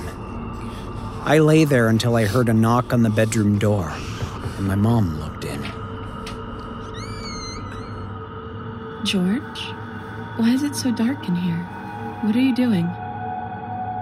I hadn't even remembered closing the drapes. God only knew how much time had passed. I sat up, my stomach gurgling like a broken drain, that same endless hunger gnawing at me. Andrew's mother is here. Is it true you pushed him off his bike? I followed her into the hall. Andy and his mom were faceless silhouettes framed by the front door, and I was glad I couldn't see the damage that had been done to my friend. I could hear it, though. When he spoke, it sounded like he had a mouthful of toffee. Where are my teeth, George? I didn't have time to answer before Andy's mom jumped in, a dangerous undercurrent of anger beneath her usually calm tone. He says your son took them, Mary.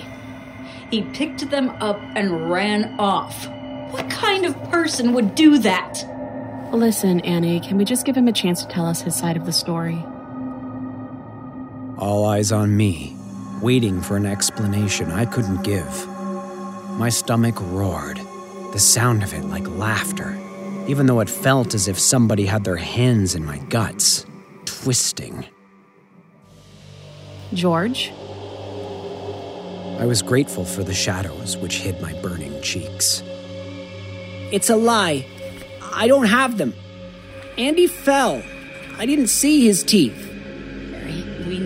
Back if the dentist has any hope of fixing them. I felt a current of cold dread flow through me as Andy spoke. I know where they are. It's this game he has. He puts them in there. He took some of my hair, too. What? George? Is this true? I can't remember what I said. I was too afraid. Andy broke into a run, pushing past me into my bedroom. I shrieked for him to stop. I chased him, Mom grabbing for me and Mrs. Gillespie jiggling after us. All of us bursting into the room to see Andy holding Mr. Empty Belly upside down, shaking it hard. They're in here. I know they are. I threw the box to the floor, stamping on it. To my immense relief, nothing had spilled out of the holes. No hair, no teeth. Andy looked up at me, his face illuminated by a shaft of golden light that cut through the drapes. He was monstrous.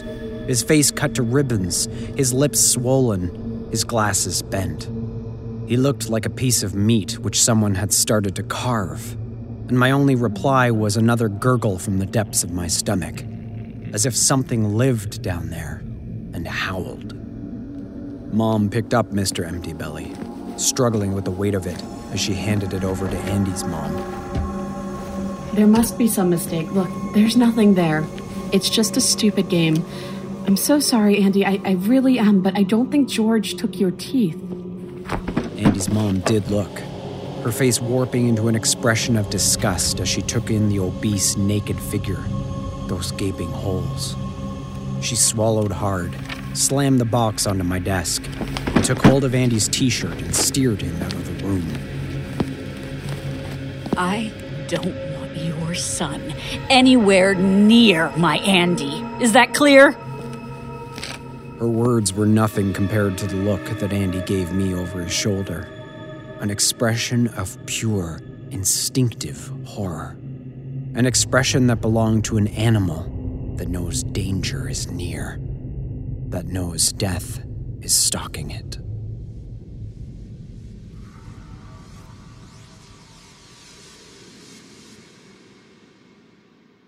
I couldn't. It couldn't be real. I wondered if perhaps this was some story that Andy and I had been working on. One of those childhood fantasies you half remember from your youth. Maybe it was a movie we'd seen, huddled together in Andy's lounge. One of his dad's horror VHSs. Had I somehow incorporated that terror into my memories, rewriting the code and corrupting it entirely? I hadn't been sleeping well since Sally and I worked out our divorce, and Mom's death had rendered me a diagnosable insomniac. Sitting there in the swirling dust and heavy shadows, the remnants of my old bedroom arranged around me like a shrine. Perhaps my exhausted mind was simply dissolving like so much salt in water. It made me dizzy, nauseous, and I stood from that little bed, swaying in the half light. I needed air, and I made my way out into the corridor, heading for the front door. I didn't make it, though. Something stopped me dead, almost brought me to my knees. I felt as though somebody had picked me up like a rag doll and hurled me into the past. That noise, that awful noise. It was coming from the garage. I might as well have been a boy again curled up in bed and trying not to see the fat lump of shadow that twisted in knots beneath my desk. No. I wasn't a boy anymore. I was a man. I was 34 years old, God damn it! What I was hearing was an animal of some kind, something that crawled into the garage to die one day when the nurses were in the house. I marched to the connecting door and twisted the handle as confidently as I could, pushing it open into an unfathomable void of darkness. I thought the noise would stop then, but it didn't. With the door open, it was louder, somehow purer. It was the sound of somebody who was desperately, unthinkably hungry. Hello? As my eyes adjusted to the weak light that pushed in through the cracks around the garage door, I saw that the space was absolutely full. A labyrinth of towering boxes, half of which were covered with dust sheets. The whimpering cry grew louder still, and my skin almost crawled off my body when I pictured the ghost of my mom floating up to embrace me. In truth, it would have been a welcome sight, because the alternative was far, far worse. The alternative was him. Hello? I realized I was staring into the dark of the garage, the same way a child stares into the dark of his bedroom. And I had to remind myself again that I was not a child, I was a man. I reached out and flicked the switch, the lights blinking on reluctantly. There was one last cry, chased away by the sickly yellow glow, and I turned to the deepest corner of the garage. A dust sheet bulged over a sack of contents that had to be four foot tall and just as wide. I tried to work out what might lie beneath it, but my mind could make no sense of the soft, fleshy angles, the sharp edges that might have been knees or elbows. A dome crowned the pile, one that almost seemed to twist my way, to study me with eyes that I could not see. It was terrifying, and yet the fear I felt was somehow disconnected. It was as though I knew I needed to feel afraid, but that I could not remember how to be. I felt, instead, a kind of excitement, a kind of hunger. I should have walked away. I can almost hear you screaming for me to leave that garage, leave that house. I could have called in a clearance team, told them to destroy everything they found and let an estate agent get rid of the property. I could have left there and then never returned. And yet, all I could think about was this memory that was unraveling inside my mind. A spool of horrors that was revealing some terrible, long forgotten truth. I made my way down the steps into the garage, almost tripping on the detritus that had accumulated there. There was no car, of course. Mom had never owned one. As I passed the boxes, I examined them, finding a graveyard of dusty Tupperware and musty, moth eaten mounds of her clothing, moldering corpses made from ancient magazines and newspapers, and a discovery that made my throat reject the very air. My old BMX. More rust now than bike. I brushed a hand over its sandpapery surface as I passed, squeezing brakes that were frozen solid by time. I felt as much sadness for that bike, trapped there in the dark for decades, as I had for my own mom. All I had to do was close my eyes and I was riding it again, speeding down the road so fast it was like a coaster. Andy by my side, whooping and cheering and, screaming. Another part of the puzzle clicked into place. A scene from my past projected onto the inside of my skull. I screwed my eyes shut, twisting the balls of my fists against them and praying that the rush of fireworks might burn away the truth. But there was no hiding from it, no switching it off. Oh, Andy. Oh, God, no.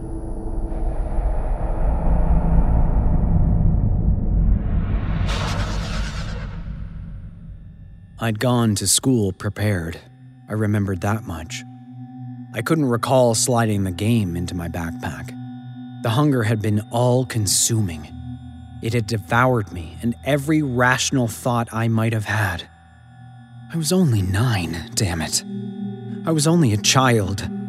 How could I have known any different? I. I remember walking into the kitchen and taking the knives, though. Not all of them. Just the little paring knife that Mom used for fruit. And the bread knife, too.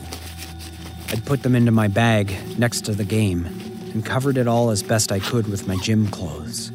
even though we wouldn't have had gym that day. It rattled something terrible all day.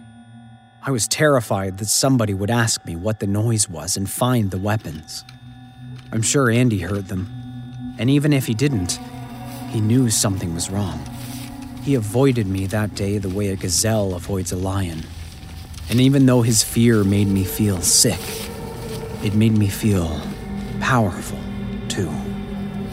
I enjoyed it. I savored it.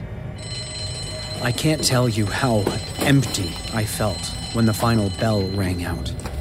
It was as if a black hole had opened up inside of me, one that sucked out every fabric of my being. I could have eaten a truckload of pizza that afternoon, I knew, and still felt like I was starving. It drove me to do what I did. It wasn't me, it was the hunger. It was him. I knew Andy would be off like a shot after school. So earlier in the day, I'd snuck one of the blades out of my bag and weaseled it into the back tire of his bike. After the bell, I watched from a distance as he climbed onto his chopper and started to ride, only to wobble and almost fall. He walked it out of the gate as fast as he could. If he'd left it behind, he might have survived what happened next. But he loved that bike. I caught up with him on the quiet street that cut between Harvest and Patrick. All big houses set back from the road, shielded by hedges and fences. I don't know why he went that way when he was on foot.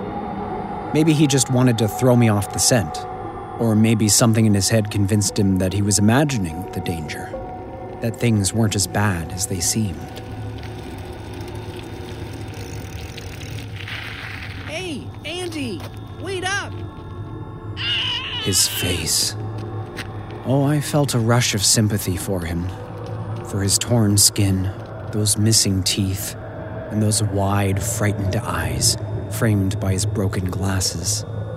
I almost stopped and let him go.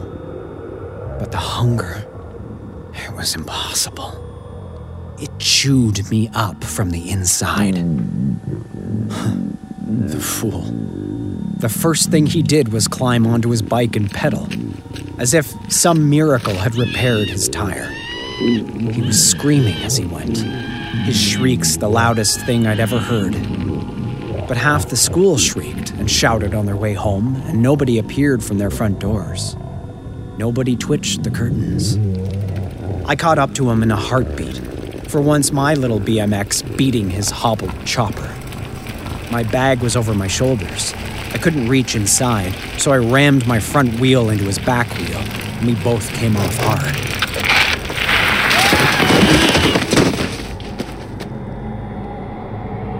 Even all these years later, I could still hear his voice, as if he was standing right there in the garage. No, George, don't! I could still hear my own voice, too hoarse and ragged and barely human. It's not me. It's him. It's him. He's so hungry, Andy. Just a little game. Just to make the hunger go away. You ran, making a break for the nearest house. I followed, fumbling into my bag and slicing my own thumb on the blade of the bread knife. Caught him behind a giant conifer tree in the front yard of one of those houses. I tossed the bag at his feet and he went down, smacking his already injured face. He was trying to turn around when I reached him. He wasn't trying to get up. He was trying to turn around so that he could look at me.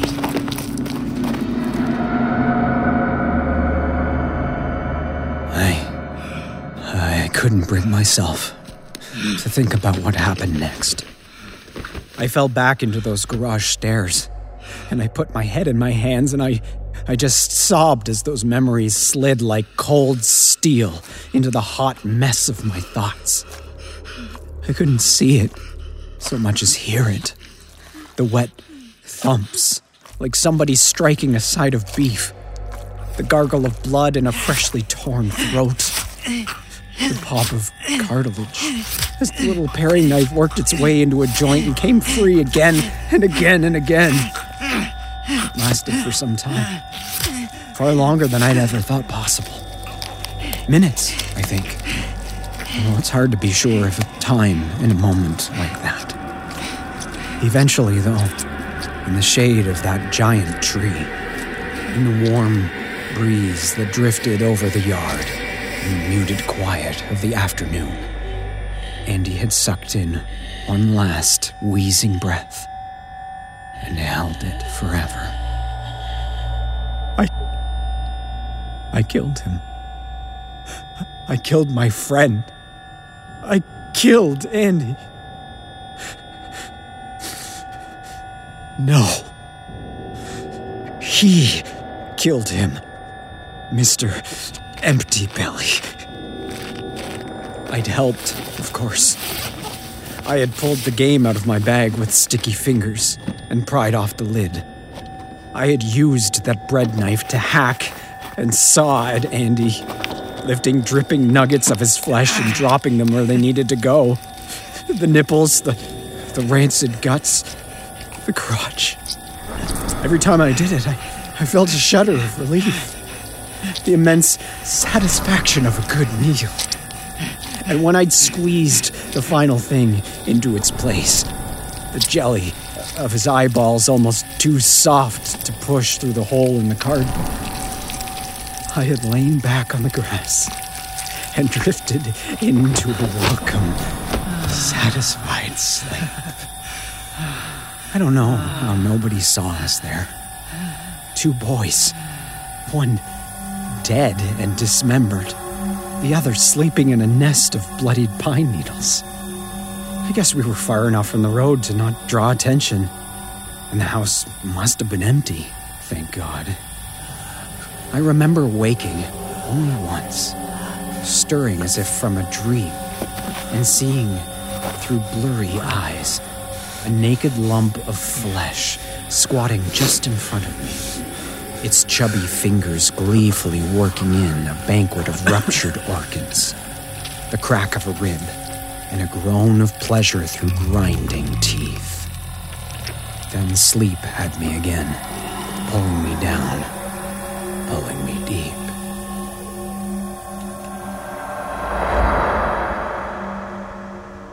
Wait, had I awoken again? Perhaps. Because I could see that same shape hunkered over me. A long, pink tongue lapping at the blood between my fingers, slow and steady. Over and over and over. Its eyes like somebody had gouged their thumbs into a ball of clay.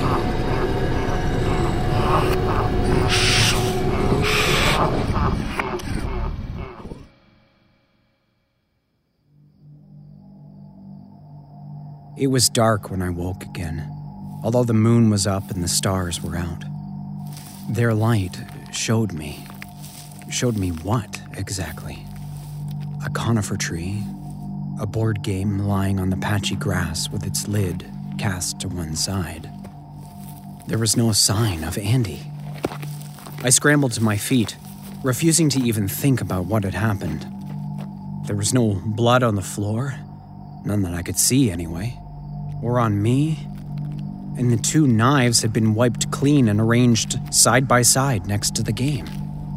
The most important thing, the most amazing thing, was that I was no longer hungry. That ache in the middle of me had completely gone. I was. I was full. I remember looking down at Mr. Empty Belly. That image just as disturbing and desperate as it had ever been. The holes were empty. Not even a smudge of blood on the box. When I slid the lid on, though, I found that I could barely lift it. It weighed a ton. I had to pull my backpack over to it, then drag it onto my bike. There, I slung it over the handlebars and wheeled it the last few blocks back to my house. There was a cop car parked outside the Gillespie house, And when I dumped my bike in the yard and dragged my backpack to the front door, I found my mom in the front hall wearing trenches into the carpet. She'd wrapped herself around me so tight I thought I was being smothered. Oh, George. Oh, Georgie, I thought you were gone. My boy, my sweet boy. Where were you? What happened? I was riding my bike, Mom. Same as always. With Andy? Shook my head. We fell out. It wasn't exactly a lie. She'd run off then, telling me to stay put while she talked to the cops over at Andy's house. I took the opportunity to wrench that bag into my bedroom and push it under my desk, returning the knives to the kitchen. Then I walked to the hallway mirror and looked at myself. It was then that I knew I must have dreamed it. Because if I had really split Andy open, then where was the blood? I was as fresh as I had been that morning, my skin as pink as ever, and only ever so slightly sticky. Like sap, I remember thinking. Or saliva.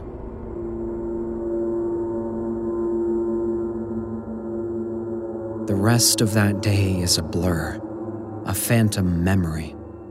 I know I spoke to the cops because one of them gave me a quarter. I think he could see how rattled I was by the experience. I told them what I told Mom that I had cycled home alone because Andy and I weren't talking, and because Andy's chopper had a flat. I'd ridden around by myself, soaking up the sun. Andy's mom accused me of all kinds of things, of course. She told the cops about the game. When they'd picked up Mr. Empty Belly, though, grunting with the weight of it, they'd simply shrugged and given each other a look before telling Mrs. Gillespie to head home and get some rest. Her desperation must have had an impact, because they asked me outright before they left. Are uh, you sure you didn't hurt him?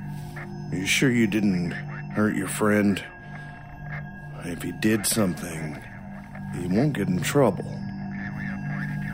Was it you? No. I looked him in the eye when I said it, and I didn't flinch, because it was true. I hadn't hurt Andy. I hadn't stabbed him and pulled him to pieces and. and eaten him. Mr. Empty Belly had.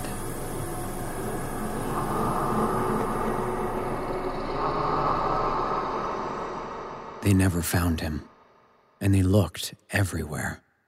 They had cops crawling all over the street where Andy had died, where his bike had eventually been found. I remember cycling past them the next day, seeing them nitpick their way through the needle thick grass. But they never found him. Andy's mom and dad hung on in the street for a few more months. But they ended up selling their house and moving west. California, I think. Maybe Oregon. It must have been hard for Mrs. Gillespie, living across the road from the boy who killed her son.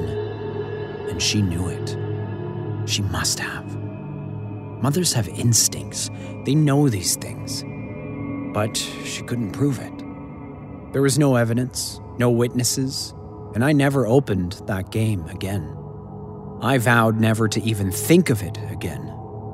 I remember dragging it out of my room one night when mom was asleep, thumping it down the stairs and somehow getting it right into the corner of the. the garage. Surely it couldn't still be there. It couldn't be there. Because none of this actually happened. It was a false memory, a, piece of fiction that I dreamed up when I was nine, and then pushed right to the darkest part of my mind. They were the twisted dreams of a boy who lost his best friend and who invented a story to cope with the grief. If I was truly recalling a genuine moment in my history, if that had all really happened, then every law that held the fabric of the universe together would be dismembered. I glanced back one final time at the front door of my mom's house, seeing the street beyond bathed in golden light. One last thought of escape. But I didn't take it. Of course I didn't. Would you? I made my way to the corner of the garage, breathing deep lungfuls of dust and mold. Every part of me was shaking. I wore a suit of sweat. The lumps beneath the dust sheets seemed to writhe and twist, a collection of limbs opening up to welcome me. Tricks of light and shadow, nothing more. I knew what lay there. I could almost feel the weight of it, that immense gravity pulling me in. And when I reached out and lifted the greasy fabric of the dust sheet, I was not disappointed. Mr. Empty Belly sat there, the box yellowed with age and almost invisible beneath its shroud of dust. A frame of old wicker chairs and decomposing coats covered it, like the bones of a church, as if something in this place had thought to worship it. I wiped a fist over the box, revealing the same awful, desperate expression. He's a hungry, hungry, hungry man. Can you fill him up without making yourself sick? I fell to my knees, arching over the box and attempting to move it. It was lighter than it had been on that night, but still far too heavy to be just cardboard. I worked off the lid, afraid to even breathe. There he was, Mr. Empty Belly. That same naked, obese body, those gaping holes in his skin where his head and eyes and crotch should be, where I had dropped those little morsels of my best friend. The box wasn't just heavy, it seemed to vibrate, the softest of movements. I could almost see it expanding and contracting like a sleeping beast. It wasn't real. It couldn't be real. And yet, the whole thing felt warm against my cold fingers. I had to know. I had to know the truth. I grabbed the corner of the box, my fingers working at the cardboard, pinching it, trying to twist and rip it to reveal its secrets. The game seemed to shudder in my grip. I fought my way to my feet and ran to the kitchen. There were knives in the drawer, and I recognized one straight away. The little paring knife I'd used on Andy. Still here after all these years.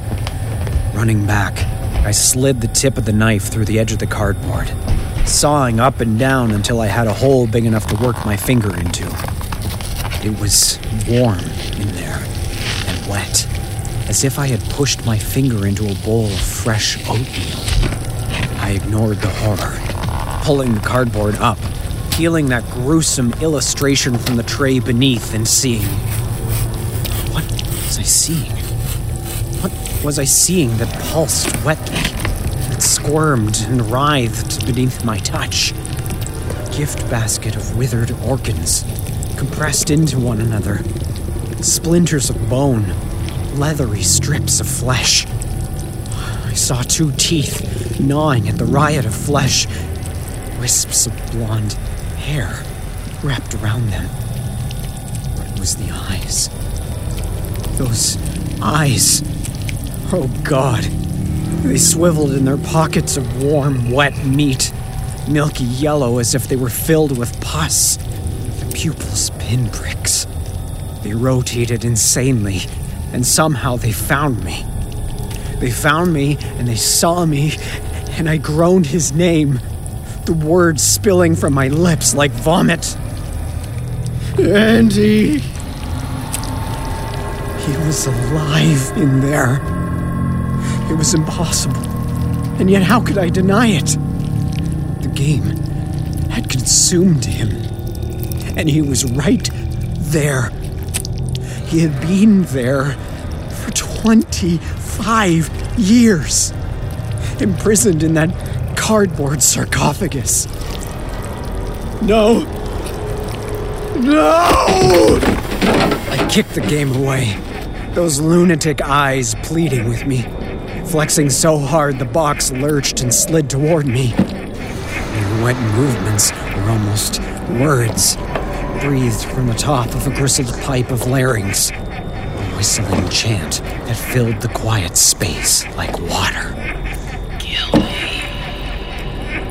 Kill me. Kill me. Kill me. I almost felt my sanity escaping my skull, like steam from a kettle. I almost lost it, right there, and screamed myself into oblivion.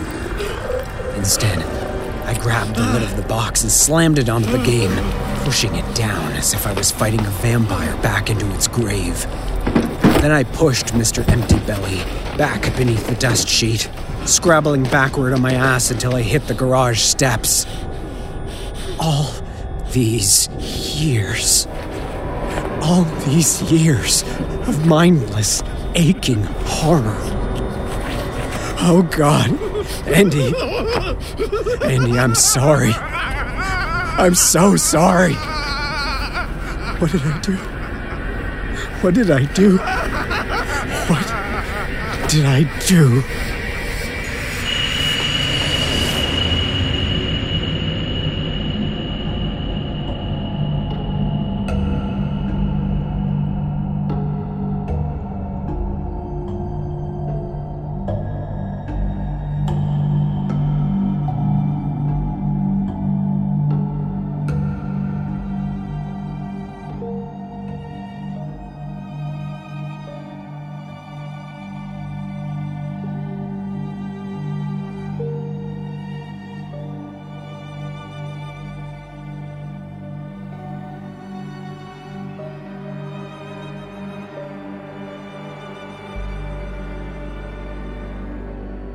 Spells are wearing off for now, but the magic will linger.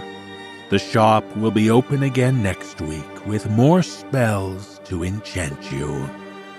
Visit the nosleeppodcast.com for show notes and more details about the people who bring you this production.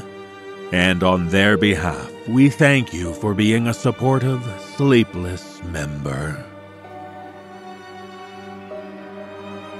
This audio production is copyright 2020 by Creative Reason Media Inc. All rights reserved.